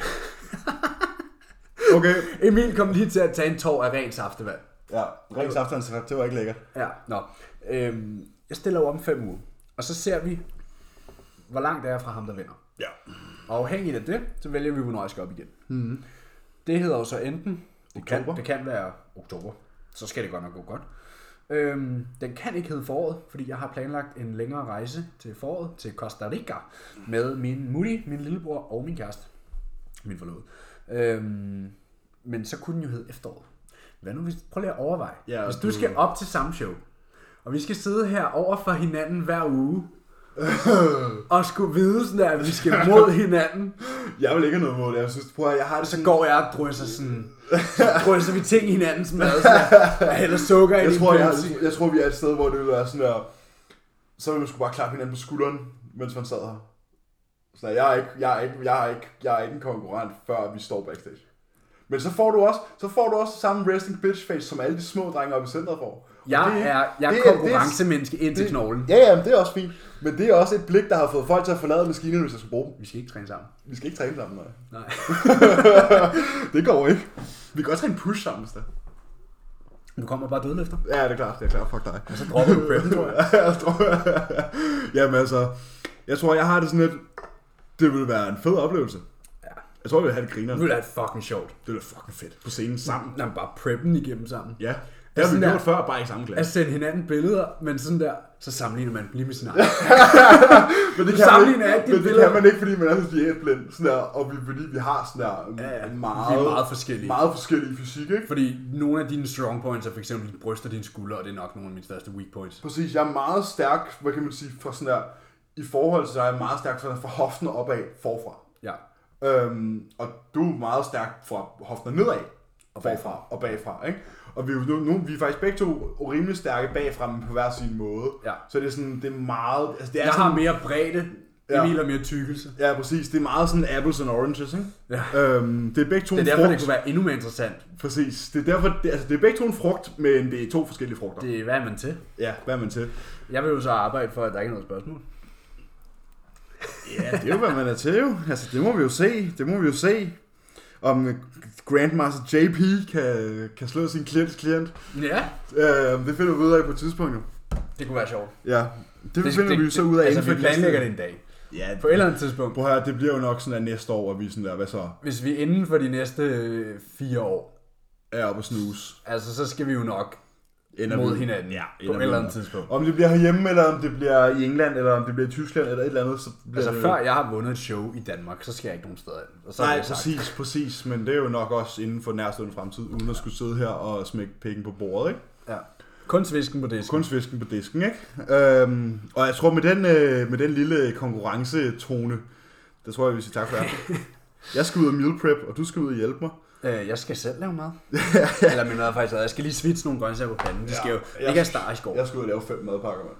Jamen, øh, jamen, når jeg kommer hjem, du ved, jeg skal jo så lige køre tre kvarter hjem, og så skal jeg ud og gå mine skridt, fordi nu har jeg siddet på røven herinde hele dagen, så skal jeg vaske tøj, og så skal jeg meal prep til i morgen, hvor jeg har øh, planlagt overarbejde.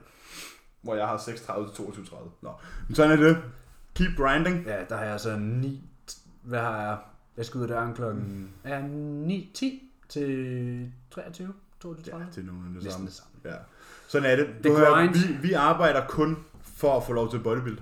Det er the grind. Det er et privilegium at få lov til at bodybuild, så derfor skal du også gøre det forarbejde, der skal til. Lige præcis. Og med den note, tror jeg, vi siger tak så for i tror dag. jeg, vi siger, at vi ses om en uge. Det gør vi helt sikkert. Hvor Emil er blevet endnu tykkere, og jeg er blevet endnu tykkere. Hvad? Uh, Emil er blevet, Borat er blevet endnu tyndere, og jeg er, Jeg er ikke blevet tynd. endnu, uh, mere shredded, Shredder, bra. og jeg er blevet mere tyk. Ja, forhåbentlig. Ja. Vi ses. Hej.